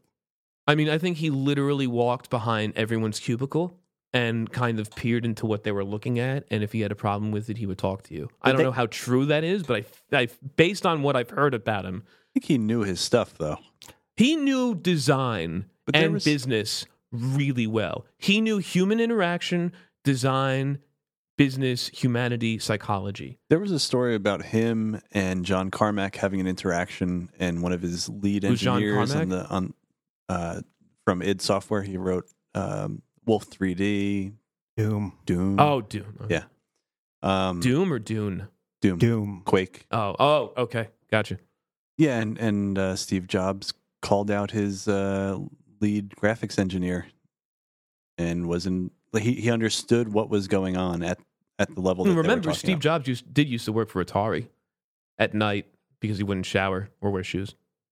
That's a real story. That, that was well, after his L S D phase. Oh, during his L S D phase. Well, or... I do like the idea, one, John Carmack meeting with Steve Jobs to bitch about some re- what normally developers would do, something most business-minded people would see as completely arbitrary uh, because you have a working product. And two, for him to actually take his word, uh, that was not the what I expected from that story, and then call out The, you know, the lead graphics uh, and then engineer. And then what happened with yeah. that? Did the, he get fired? No. no. I think they they, they, bought him? They did the right thing, which was the thing that Carmack was suggesting. What was the problem? I don't get what the problem was. What Something do you mean they about... Some performance-related issue. Is it OpenGL? That's no, th- too early is, for is, OpenGL. Yeah, this is uh, predates that. It's I like don't G D I, recall. G D I, but that's Windows. Um, I thought it was... Well... OpenGL was the L- late nineties. Listeners, late you, nineties. You can, yeah, go- you can uh, it's twenty nineteen, you can Google it. You can Google, what did they use? Google on the street. It was like Mac Paint. No, they used, uh, late nineties it was OpenGL. No, in, but in this Mac is O S. Before then, I thought. No, wasn't this in the early this nineties? This was no? ar- around then. Oh, okay. It was OpenGL. Makes sense.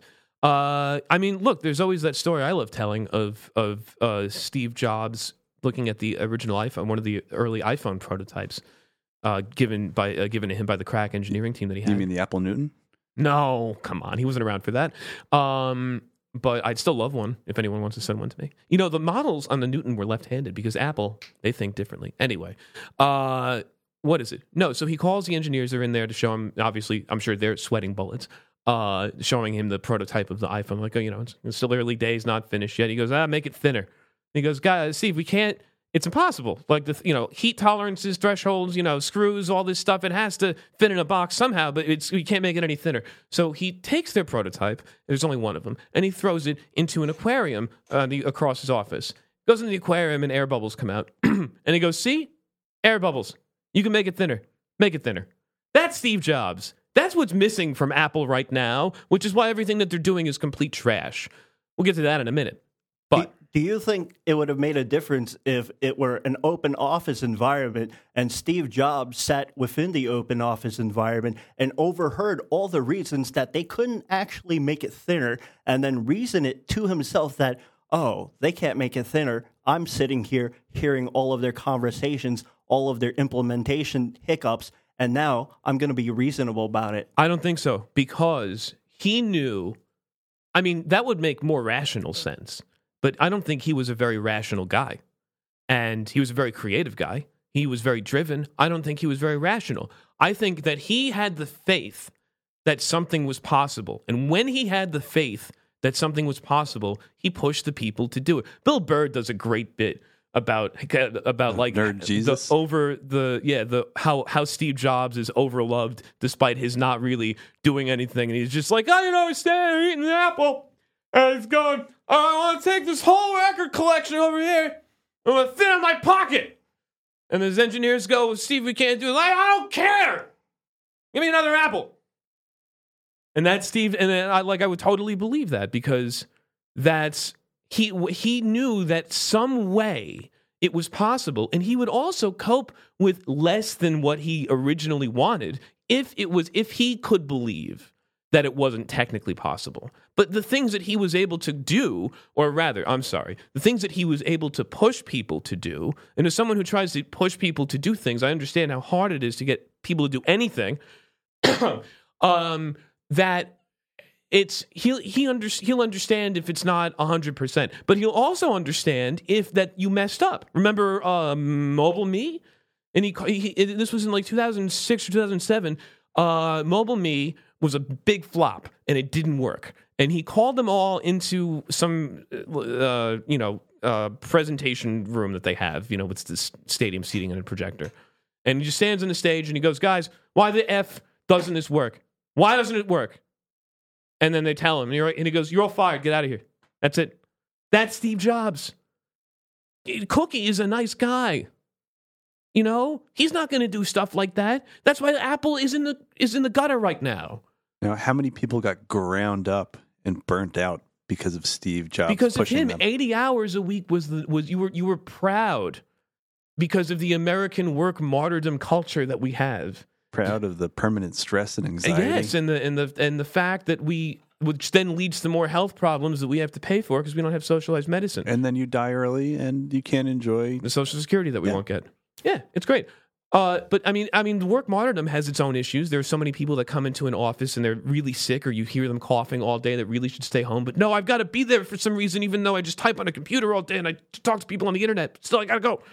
Um, but yeah, anyway, you know what? Since we spent so much time talking about Apple, I would feel remiss if we just didn't dive into an Apple attack, where we take a now bigger poop on Apple.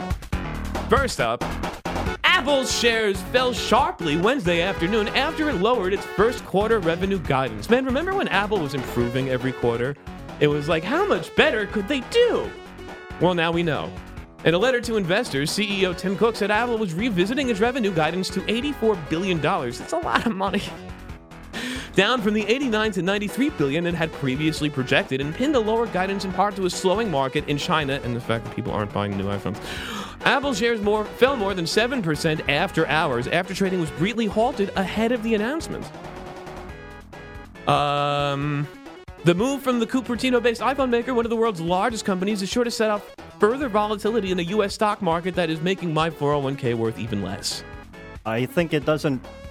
It's not that much of an issue because they spent the past year uh, spending, I believe, one hundred billion dollars in stock buybacks. So that would... Well, they also be... repatriated a lot of money, too. It, oh, yes, that's true. Um, uh, but the stock price is inflated a bit because of the stock buybacks. I think it's been buybacks. inflated for a little while. Well, that's since, uh, that's a different story. But that's, isn't that like Carl Icahn? Isn't he the person that like yells at, at Tim Cook with like saying, "Oh, you need to do this to make your stock price go up"? An activist investor that he is. I don't know if it's him. There's somebody. Anyway, anyway, uh, here's what Cookie said to C N B C. If you look at our results, uh, results, our shortfall is over one hundred percent from iPhone, and it's primarily in Greater China. Which over one hundred percent, over one hundred percent from iPhone. It's over one hundred percent. I, I'm not I'm not getting what he's, what he's saying. It's clear that the economy began to slow there and that our one thousand dollars phones aren't selling well in a country that doesn't have as much money as we do. Yeah, that makes a lot of sense, Tim. Um, yeah. Moving on. I, I mean, I don't know what people expect. If you have one hundred... The products bi- are mature. That's the problem. Yeah, well, yeah. If so, you have one hundred billion dollars in cash, um, generally the expectations you're d- reinvesting that money or you're well, going you know to pay out doing? a dividend. Is they're not, is they're not researching various ways of improving their keyboard because their keyboards are still garbage. Having reformatted... I even... I upgraded a Touch Bar MacBook Pro to Mojave recently. It shipped with High Sierra, and uh, I th- and I really feel like Mojave is taxing the computer more, because when when I have a four K monitor, when it's plugged into the monitor, and I just move the mouse around in a circle, it like there's like one part of the circle which just kind of sticks a little bit. I'm like, this is a computer that's six months old and has like a frames. four gigabyte graphics card. And it's not even, the four K monitor's not even at four K, and it's it can't, it's a mouse cursor making it's just kind of like it's just not one hundred percent. And I'm, and I'm pretty sure it wasn't like that in High Sierra. And I kind of want to go back and take a look. I still have the image on a flash drive that, of course, I can't plug into the computer without an adapter. Should go back to Snow Leopard. Snow Leopard was God. the peak. No, Leopard was the peak. Leopard was it when they right when they introduced Spaces. Snow Leopard was when they started locking it down. Actually, that's when they started letting. Uh, st- I think that's Snow Leopard's when they stopped letting you, with core audio, get like a completely raw audio stream. I think they started like encoding it somehow. What anyway, kind of four K monitor are you plugging it into? It's a it's a Dell twenty-seven oh, inch. It's not an Apple four K monitor. Apple. They don't have any. They, oh, I'd have to get a four K iMac or five K iMac Pro. Exactly. Well, and then use that as a Thunderbolt display. Well, from obviously my that's your issue. No one said you could plug in a MacBook Pro into, into a, a Dell four K monitor. Dell oh my monitor. God. No, it has to be an um, L G Wayne, monitor. You know, I, I think that's sacrilege. Think about that. I didn't even think about that. Yeah. You're right. I need to get an Apple Thunderbolt display. Even though the computer doesn't have a Thunderbolt port anymore. The Apple Thunderbolt so U- display U S... can be purchased at w w w dot apple dot com. store dot apple dot com. By the way, Apple also say that cheap battery replacement hurt their iPhone sales, not the fact that their phones are so effing expensive, having just purchased one myself. By the way, if you look behind you, Keith, you see that gray, silvery package behind the windscreen? Yes. Can you take that out? And what is that? It's an iPhone case. That is right. And what does it say? For an iPhone ten. That's it. This is a case uh, for my iPhone X S that I hope still works, but it has a headphone port on it. And just a tease. A lightning, and I think this is lightning or U S B C port on it as well. And a little lightning connector in there. It's not doubly insulated, so I have no idea when I drop my phone fifty times how much it's gonna... That's not a headphone port. That's actually a stylus port. Ooh. Stick Funny. the stylus and... Uh, I don't... Well, what what else goes into uh, that can go into that hole? A microphone. Um. Oh, it's... It's... I just use the old molding. But here's the thing. The reason why I had to get a case like this is because I, I this is now I'm, I'm, I'm at wit's end with the second headphone adapter I've had to buy for my phone. I've had my phone for two months. This adapter, which is supposed to be pro-level audio, doesn't work under forty degrees, under fifty degrees. Not even forty degrees. Not even below freezing. Doesn't work under fifty degrees because it was probably developed in San Francisco during the summer, where it's only fifty degrees there. Anyway. What I so think Apple adapter. should do is actually get rid of all ports. Uh, all That's ports are a security hazard, as you know. Um, yeah, but I th- can't get wireless headphones that fit well. That's the problem. Well, man. no. I mean, you use your iPhone once, you get a new one. Uh, why deal, you know, all these security issues? You don't need exposed ports. You don't need to charge it. Those are all points. Those are all vectors where your phone can be compromised. I, I think the best option... Along with, a, you know, a software exploit. Use the can... iPhone daily. Shipped to you every day.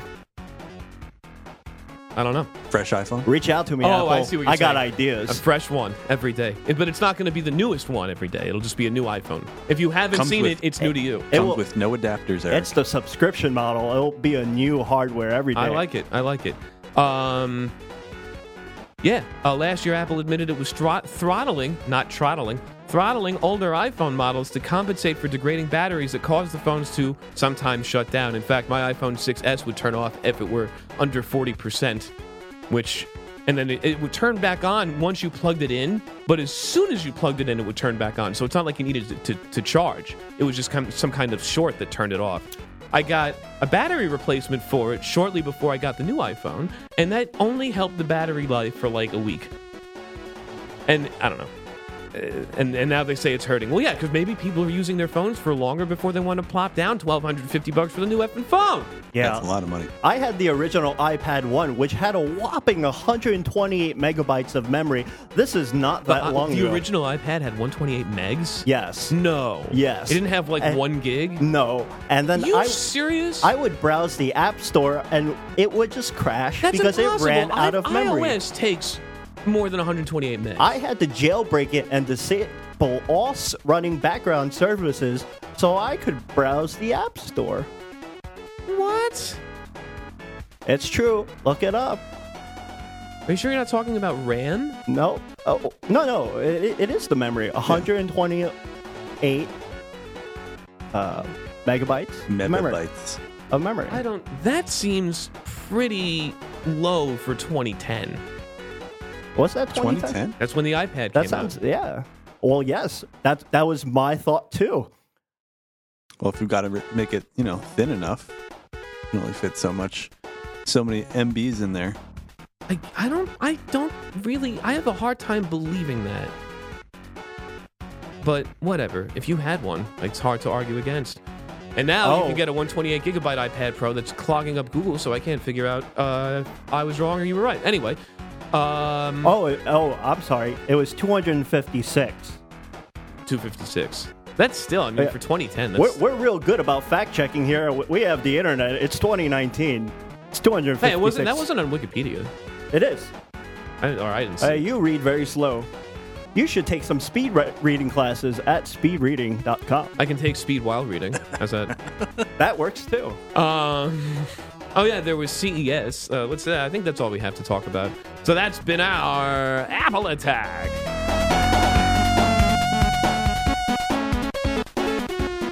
Chip tunes.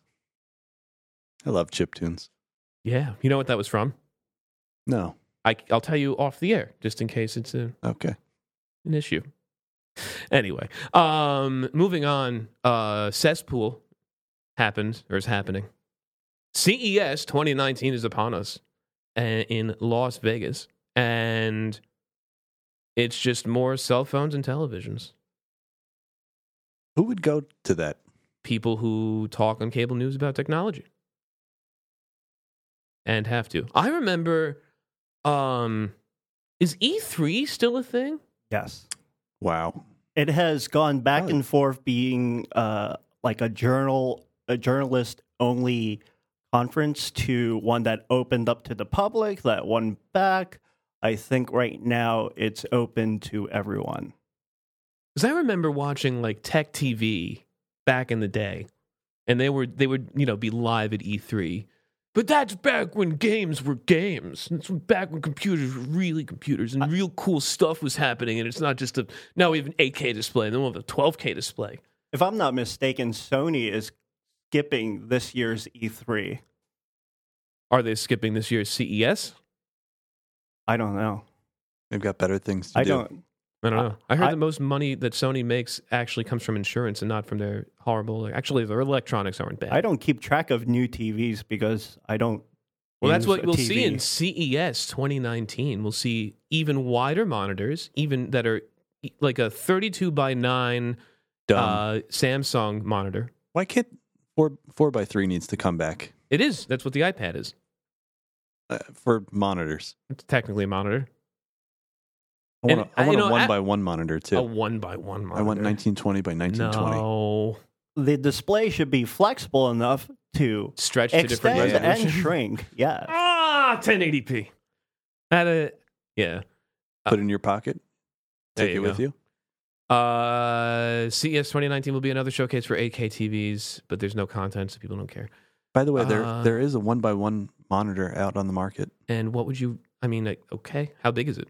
Uh, it's pretty big, and it's about eleven hundred bucks. What's the resolution?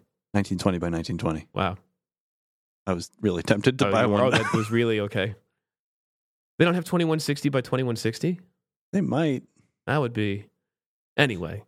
Um, I don't know. I don't like what is. I mean, consumer electronics are now just like all wearables and things.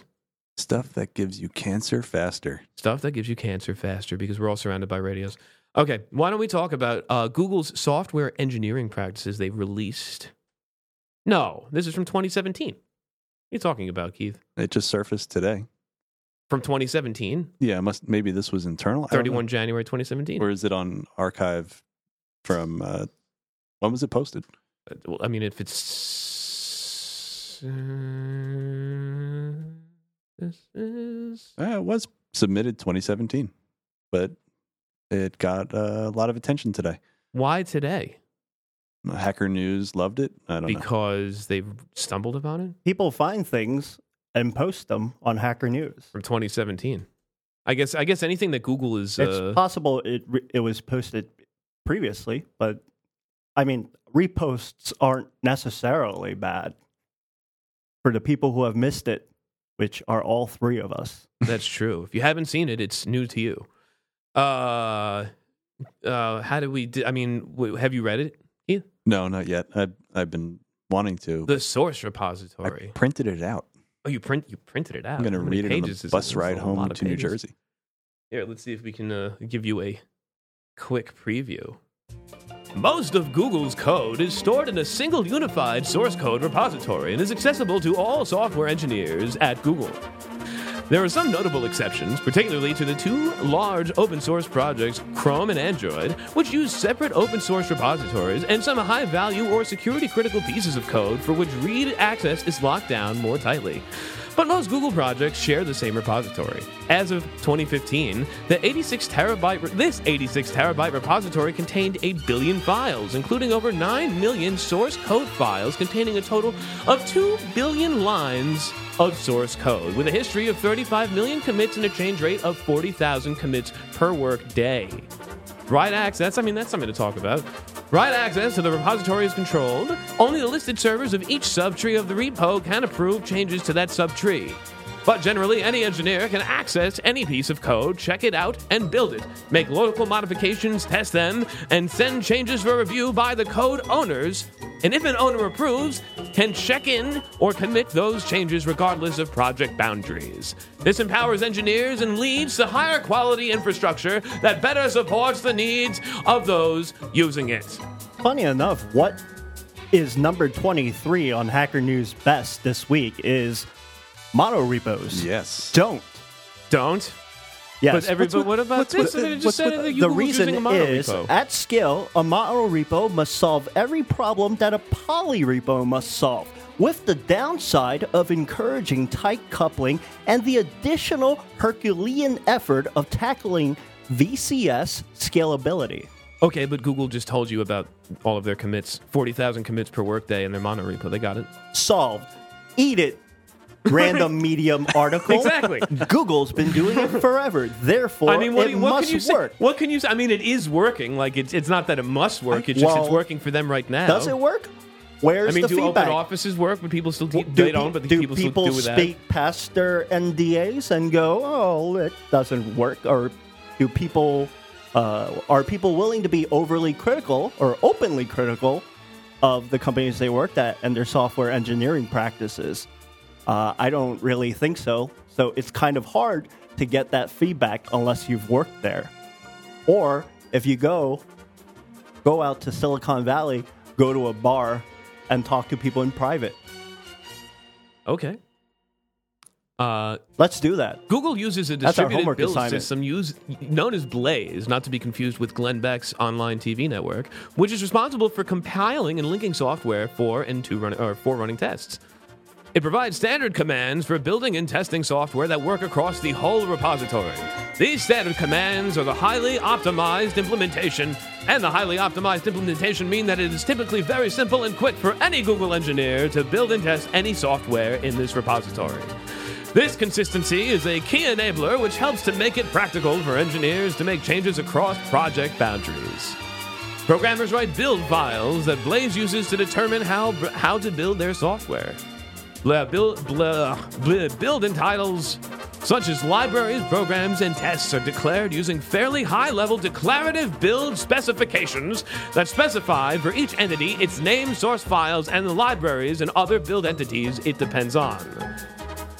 These build specifications... Okay. It's like a mega makefile. I like that it's declarative, though. Versus what? Imperative. Can you can you explain the difference? It declarative describes what you want versus how you get something. Yes. So the most uh, often used example is iterating through a loop. Um, Python versus writing everything out. Correct. In Python, you can just write. I don't like that about about like React, how it makes you declare everything. But that's declarative rather than imperative, I guess. Right? Well, it, it's about. I mean, for a lot of programming, it's about the outcome. It's not the way of achieving it. Um, you don't want to particularly be the person implementing it very specifically, uh, unless you do. There are languages that allow you to do that, right? I mean, that's why you have this choice. Interesting. But most people just want to go, hey, go through this loop. I want to do some stuff. I need to get on with my life. Exactly. Other people go, I need to know every aspect of this loop. Um... Ah. Uh, individual builds, individual build steps must be hermetic. They depend only on their declared inputs. Enforcing that all dependencies be correctly declared is a consequence of distributing the build. Only the declared inputs are sent to, uh, to the machine on which the build step is run. As a result, the build system can be relied on to know how the true dependent how how the true dependencies. That's not a complete sentence. Oh, to know the true dependencies. Even the compilers that the build system invokes are treated as inputs. That's cool. Individual build steps are deterministic. The build st- uh, system is reliable. Build results are cached in the cloud. Incremental rebuilds are fast. Pre-submit checks. Google has tools for automatically running a suite of cha- uh, tests when initiating a code review and or preparing to commit a change to the repo. All I like that. All of these things sound amazing. Okay, well, let's do it. Just edit that git config. Takes type, a, lot, a lot of time. Copy, paste, type it in. Don't, don't drag and d- drop. Don't add your editor R C to your git ignore. It's bad. No, but what happens if you want to enforce consistency across editors? Yeah, see. Yeah, I'm, anyway. I'm torn on that one. That's a that's a, that's a toughie. Um, yes, unit testing is strongly encouraged and widely practiced. It's interesting that the way that they wrote that. It's not. I used to work at a place where it was mandated that everything passed one hundred percent. Which, um, uh, I do think there's I call, some... I call it test fascism, but that's another story. So there is some merit in in the mono repo where if you don't actively test, um, you're not only blowing it up for yourself, you're blowing it up for a lot of other people. You know. Yes, because then the whole thing won't work. Yes, yeah. And your impact the impact is quite large. Yeah, what about you, doing you something like Git submodules, though? That's technically creating a mono repo from separate repositories. Yeah, or subtrees. What's the difference between a subtree? I knew and, you were going to ask me and that. And a submodule. I can't give you a good answer. I'd have to look it up. All right, we'll come back to that next week. Well, are we just talking about on the file structure uh, where the submodule is actually just a pointer to the actual repository, and uh, subtree, I believe, is just a fo- it's an actual folder. folder. The uh, submodule, you would be able to reuse it. it. You would be able to cite the submodule in multiple repos, since they're just pointers to that repo.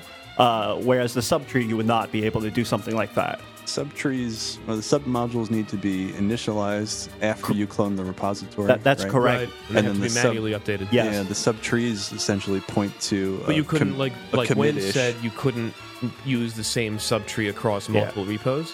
Yeah, I think they end up with different committishes. Yeah, um, oh, there are some sense. nuances with submodules that uh, that yes, it can cause some issues.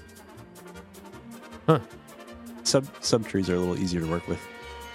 Interesting. Okay. Um, let's see. A submodule is a better fit for a component-based development where your main project depends on a fixed version of another repo. You can only you can you keep only references in your parent repo. Yeah, I, you're going. I mean, subtree wh- is more like a system-based development where all your repo contains where all your re- all sorry where your your all repo. contains everything at once, and you can modify any part. Yeah, so you could modify stuff that's within the subtree, and then you can split those commits out and push those commits to the repository that really owns the subtree without your parent repository being affected, and those commits don't show up in that history. Yes, uh, the the I mean, the general alternative is to cite it in a dependency manager. Um, the whole point, though, is about the increased transparency in having it there. What do you mean increased transparency? Because they're both going to add files. Well, one is going to be separate. I mean, if so, you can. At, so if you have a so if you have a giant repo, then you can split out a subtree into a, into its own thing. You could, if and you, then, but you yeah. can't really import that into another thing. You certainly you could, but then, but it would have. But to, you, if you change the contents and the commit history gets muddled, you just said that. Yeah, in the subtree. In the subtree. Yeah, but then you could you could push those, those commits to the subtree. That subtree needs to accept. So you can like those. keep those commits on the main repo and yeah. then take them out of the subtree. Yep, that makes sense. Here's a, here's another way of looking at it. Uh, submodule is link, subtree is copy. What do you think about that? Mm, it, yeah, that yeah, makes sense. Yeah, it kind of is. Yeah, because if it depends a, how you treat it and you use it. How you treat it. Got to treat the subtree ah, nicely. That's funny. Okay, well. Um, because the copy can diverge, right? Yeah. Right. The copy. Right. Yep. The link is always going to be the pointer, so. Right. Um, okay. Well, why don't we end with uh, a, a quick discussion of what should programmers be called? Programmers, coders, developers, engineers. You know, there's that. I'll try. I'll try to find that uh, that Ballmer bit from two thousand six. Developers, developers. Yeah, I don't. I mean, I'm sure he's like, I, I don't know. Uh, engineering. That term, you know, people have certifications. They're accredited. I'm I'm sorry. I just have to. Uh... Developers, developers, developers, developers, developers, developers. Developers, developers, developers, sweaty developers, man. He is so sweaty. Developers, developers, developers. And his he's voice regretting is that. He's regretting that steak yes. and lobster he had for lunch. He's got some mad spread, uh, spread sweats when, going on. When was on. this from? I two thousand six. Forget. two thousand six. I went to the DEF CON in two thousand seven, and I remember seeing this everywhere. Oh yeah. Wow! It was a whole thing. It still is. It's kind of funny. Uh, and that was so long ago now. But anyway, so what do we call developers, developers, developers, developers? I don't like the term engineers for one reason. I don't believe, I I think that the modern web developer is closer to a script kiddie than they are a real engineer who does real stuff like working on highways or electronics or, you know, physics or, or buildings or something like that where they just copy and paste code, where they N P M install, yarn install, Lerna install, whatever, brew install, whatever. And then they just kind of gluing, Lego block. Yeah, you're gluing libraries your crap together. together, and you call it an application, and you run it through Xcode, and then suddenly you're an engineer. I don't think so. I think, I think that people older in technology.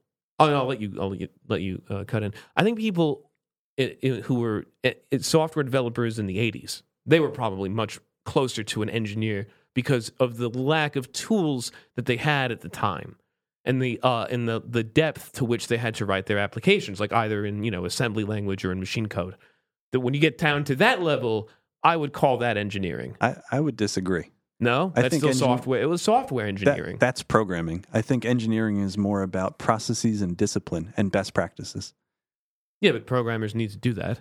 Yeah, but back in the seventies, eighties, you had less of those best practices documented, and then as time goes on, well, they weren't. They didn't exist yet. Yeah, so you were programming against the machine. As no, but now, like art. I said, I don't think that someone who copies and pastes from Stack Overflow no, should I, call I, himself an engineer. I agree that.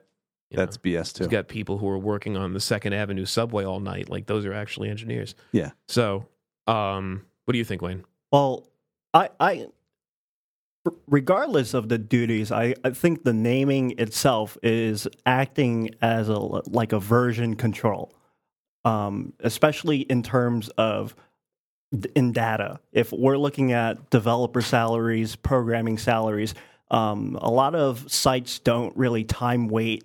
You know, these ranges. So when you're looking at developer salaries, they're going to be old, but that makes sense because a lot of historically, you know, that was the naming at the time, right? Uh, if we're using so similar things going on with uh, analyst and data scientist, right? They're data scientist seems like a great title. Yes. Do they get to wear a hat all day, or or goggles to look uh, at Excel? Well. It's but that's the thing, right? The actual duties, much like engineer, uh, can be from Excel, which is not really data science, to actual machine yes, learning. Well, they call uh, they call janitors sanitation engineers now. So I mean, what do you want to? Well, I would love to be a sanitation engineer. Well, that's how I feel with, like you are uh, just with code. Yeah, exactly. You're, that's, you're a software surgeon. I, yeah, exactly. You're uh, you you wanted the term well, software surgeon. I know. I I'm gonna pick software janitor. Software sanitation engineer. Uh, think that that's, but that's a very low level sounding, you know. Indeed, but someone's got to do it. Put on the hazmat suit and clean up somebody's gross code. That I have both of my thumbs fun. Up. I guess I guess uh, trash does smell slightly sweet. I, I think it does make sense because the ter- I mean the term is just delineating for me really uh, one how. Is the company reflective of the changes and practices, right? How they use the names. When we adopt the new naming for a job, we're also kind of committing that, hey, we are aware of all these changes and uh, we're embracing them because we're going to pay the salary related to that that name change, right? So you think that's what it is? You think it's pushing salaries in a way? Uh, It's so an en- an engineer should make more than a developer? Is that what it is, or the other way around? Well, it's all, I mean, one, it's again, it's the, histo- the there's a historical gonna, component, well, first, right? The salaries are going to fall through the floor in the next five to ten years, I, I honestly believe, yeah. For a lot of people in the industry. It's going to happen. It, uh, developing software is commoditized. Yeah. It's become commoditized. The, I Well, they're also going to uh, rename the position to McDonald's retail salesman. And that's really going to tank our, our jobs. Cyber burger um, flipper. But I think, you know, well, for me, it's not the, the naming is because the name changes because someone goes, we want a job that it, where a person, it, so in terms of software engineer, we want a person who's not, who can't, who can only, can code, but they also care about the organizational practices, uh, looking at it as uh, ongoing labor, as an operational workflow, right? They have a vested interest uh, in right. the results. Um, the code itself may not be uh, the point because we're trying to achieve these outcomes. So I may not write code because I'm going to pull a library, right? So, uh, but they'll go, that's not really a developer, right? It's just the terminology. Whether uh, the actual name... Uh, if it's engineer or a demon or, or whatever, it it doesn't matter. It, it's just how it's introduced. And for people, when you start looking for jobs, you want to be on a place that is adopting right the new practices. They're actively thinking about uh, what do we really need in terms of uh, labor and resources. And the naming just kind of corresponds with that. Now, you do have this kind of dilution because people will go, inevitably, hey, uh, this guy, we just need him to do data entry, but we're going to call him this position because it sounds great. You're always going to have that, just like Goldman Sachs calls uh, basically like second-year employees vice presidents, right? It's not uh, – you're always going to have that kind of bad acting. But right. for, for us, it's important because w- we still want to find places that are adopting better practices. And additionally, in terms of data collection, the new name wasn't used past a certain point, right? So we're going to have more accurate salary gauges on that data because the position didn't exist. Whereas if you're looking at developer, well, that position's been around for the past twenty years. Uh, they're not time-weighting any of that data. That salary is going to look really low, too, and you might undervalue yourself because of it. Okay. I'm gonna, I don't know what to, I don't I don't know what yeah. to say to that. I'm I'm curious about Demon coming after engineer. Uh, yeah, soft, like, software Demon. Um, I figured Wizard might come Wizard? next, but yeah, I guess yeah. maybe Code there's two Ninja. Pa- as long two as it's not Rockstar or co-Rockstar. Yeah, I was going to say def- Rockstar. Yeah, definitely not. I think that the term engineer though comes from the thought of software engineering. Yeah. In, in and ter- not and, and you're a software engineer, right? right. I mean, in terms of actual like to, because computer science is completely different from software engineering. Yes. Well, in terms of the actual naming, I would I don't care what name it is as long as it connotates that there is, my work is not cheap. My work is has high quality uh, because I'm so if I'm named janitor, you're going to treat me a certain way because of the perception of the name of that title, right? Um, if you're calling them a custodial engineer, you're going to go, oh, there is some type of luxury. I might be less likely to waste their time. So in that respect, I would prefer the term that makes someone less likely to go, I'm going to put them in this meeting. They're not making any more money. Yes. I mean, it doesn't matter. Uh, the, for, in terms of how other people see that title, I would prefer that they look at it, uh, the t- the name be in such a way that Uh, they're less likely to waste my time because they realize my time is valuable, right? Interesting. What do you think about this? Software engineering refers to the application of engineering principles to create software. Software engineers participate in the software development lifecycle through connecting the client's needs with the applicable technology solutions. Thus, they systematically develop processes to provide specific functions. In the end, software engineering means using engineering concepts to develop software. On the other hand, developers are the driving creative force behind programs, which doesn't make sense. The software developers are responsible for the entire development process. They're the ones who contribute, uh, collaborate with the client to create a theoretical design. Then they have computer programmers, also distinct from this, create the code needed to run the software properly. Computer programmers will test and fix problems together with software developers. So the, the way that they sound it, it, the way that they're making this sound is like a software engineer is an architect, and programmers are developers, and developers are designers. I feel like a professor who never worked in the real world wrote all of that. Th- those Probably are strict true. taxonomies they've defined. Uh, in the real world, it's all very loose, right? Again, because the terminology, there's no legal uh, basis. Uh, there's nothing requiring us to use certain terms. Right. That's uh, like, not like the F T C has anything right. to say.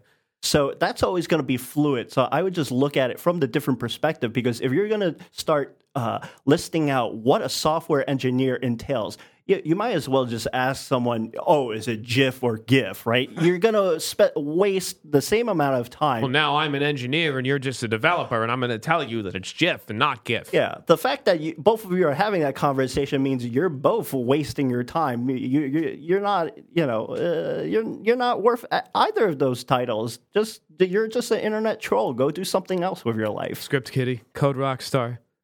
Maybe, WordPress Ninja. Maybe in a way those titles refer to experience levels, right? Your programmer, I don't know. your developer. Whenever takes, someone wants a rock yeah. star, that means that you're doing but three jobs and not getting paid for it. There's no objective way of defining it. That's the problem, yeah. right? If we have criteria, and well, what are we going to do? Uh, are we going to introduce standardized testing? We're going to whiteboard candidates? You know, there is right? A C M. Like, they could do that. They could actually make it licensing or qualifications. There's certifications that you can get. Yeah. There sure. are things you can do. You get your engineering uh, ring. Yeah, yeah, your that's true. Ring, if, your A C M uh, card. But the problem is that there there is a responsibility. I think I had one in high school. Well, the problem is, if you're a real engineer and you mess up, people could die. And so there is an actual responsibility. Some yes, software. Uh, some software, like in finance yes. or, med- or medicine. That's true. Um, but oh, crap, I forgot to say if less than zero, and now the now the forceps aren't going are to open up all the way. I don't know. Um, anyway, go on. Um, but then in those cases, like, that's not all of software engineering, right? If you make a mistake, uh, well, now... Sh- Does someone need to be, go through all that licensing? Are they going to be held liable because someone can't see a GIF or a GIF? Like, I don't know. Um, it, it, and then if you're just going to say, let's approach it as certification, well, now it's also this kind of meaningless thing, right? It can be yeah. standardized tested. It's gamed. There are test banks. People do a whole bunch of things um, to get it on paper. But then you go... Oh, I mean, that's why we have whiteboarding, right? Because people go, people, they say they have a computer science degree, or they went to this boot camp, or they say they have all this experience, and they can't pass FizzBuzz, right? They can't do uh, basic uh, programming.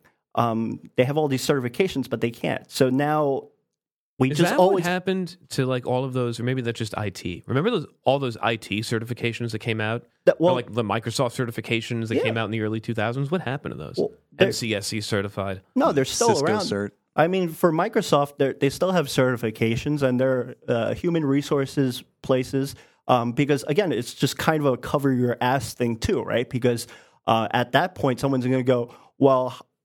you know, if the person didn't have that certification, you're going to go, how do I know they actually know that material, right? It's it's a very hard thing to argue because if they have the certification, uh, you assume they did it without, you know, ill intent. They didn't cheat. They did it in an ethical manner. Yeah, but that's the same thing as like is like hiring people from good schools versus just, you know, Correct. state school somewhere else. Correct. Uh, but that's the management, like, Uh, you need that. It's a political cover for those cases, but those are certain environments where that's necessary, right? Because they're highly political environments where people are going to criticize you. I mean, look at the Equifax thing. Uh, the C, uh, the C- CIO, right? Was that or or C T O? Um, where they didn't have a computer science degree, they had a music degree. But let's say in this case, this person was incompetent, right? That's why that all happened. But let's security say, officer, uh, S O. Let's say the security officer, though, um, was actually competent.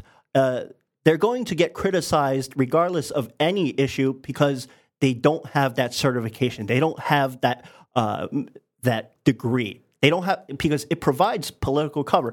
Oh, I have a master's degree in computer science from this well-known school. I have a certification.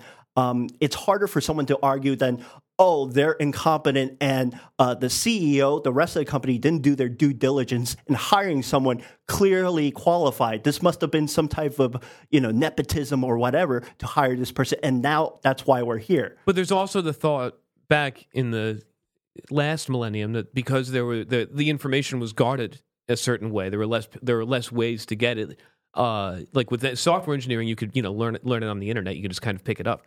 Uh, you the thought was that if you came from one of those institutions, I mean, I believe the thought was if you came from one of those institutions, then you were, you know, you could c- count on the fact that you had that sort of knowledge. Whereas if you didn't, then you couldn't. And now, because of the internet, and now because information has been widely democratized, and a lot of those colleges are putting out their coursework electronically for free, uh, means that you shouldn't use that as a barrier to entry, even though e- uh, even smart tech companies like Google...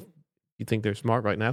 Uh, they do the same thing. I'm sure they hi- they they sort their hiring by by you know school rank, right? But uh, they have published themselves that it's not really indicative. I mean, yeah, that's but why they don't follow, they don't practice what they preach. Correct. Just like their S A O guidelines, but just because, like their U I guidelines, well, they don't practice it, what they preach. It's a constant back and forth, right? Because uh, the reality is, you won't ever find out until when interviewing the candidate, you can actually get hands-on. Uh, real-life work experience, but you can't do that unless you hire them, right? Um, and so we've built all of these hacks depending upon what we think works, and none of them really work, right? It's just our best effort because we're humans and we're really bad at trying to find out, like, why do we have blind dates, right? Or we have these dates. Uh, how many dates until you realize that person is right for you? Um, you can be years in, and then you go, whoa, uh-oh, I made a mistake. Um, so it's going to always be difficult. But these are all kind of efforts, best efforts, to try to uh, fix that. And obviously, they don't work. I, I see it all as a waste of time. But again, it's all perception. People are going to see it as something that matters, right? Whether or not you have a degree, whether or not you have a certification, it depends on the person. Um, so I don't interact with people who value any of those things, and my life's been fine. My my Mac, McDonald's manager adores me. Okay. I think that's a good... You have anything to add, Keith? I think no, that's a, I, a, a I good way to... Wayne said it all. To put a pin on it, put a pin in it, and I'll just mention one last thing, by the way. Ford is recalling more than nine hundred fifty-three thousand vehicles because... Uh, their uh, passenger airbag inflators may explode and hurl shrapnel at you during a car accident. That's a feature. Fun. That's a feature, yeah. Not a bug. And so why don't we wrap up this episode of uh, Pull Request. Keith, do you approve of this week's? I'm going to approve this one. Uh, Wayne, how about you? I always approve. I don't read it at all. Oh, good. L G T M. L G T U. It looks good to us. Okay. Well, why don't we all hit merge? And we'll see you next week, hopefully, right here on Pull Request. This has been a Pneumonium production. The views and opinions expressed on Pull Request do not necessarily reflect those of Pneumonium L L C or its subsidiaries. This week's theme music provided by Wolfpack. Visit them at vulfpeck dot com.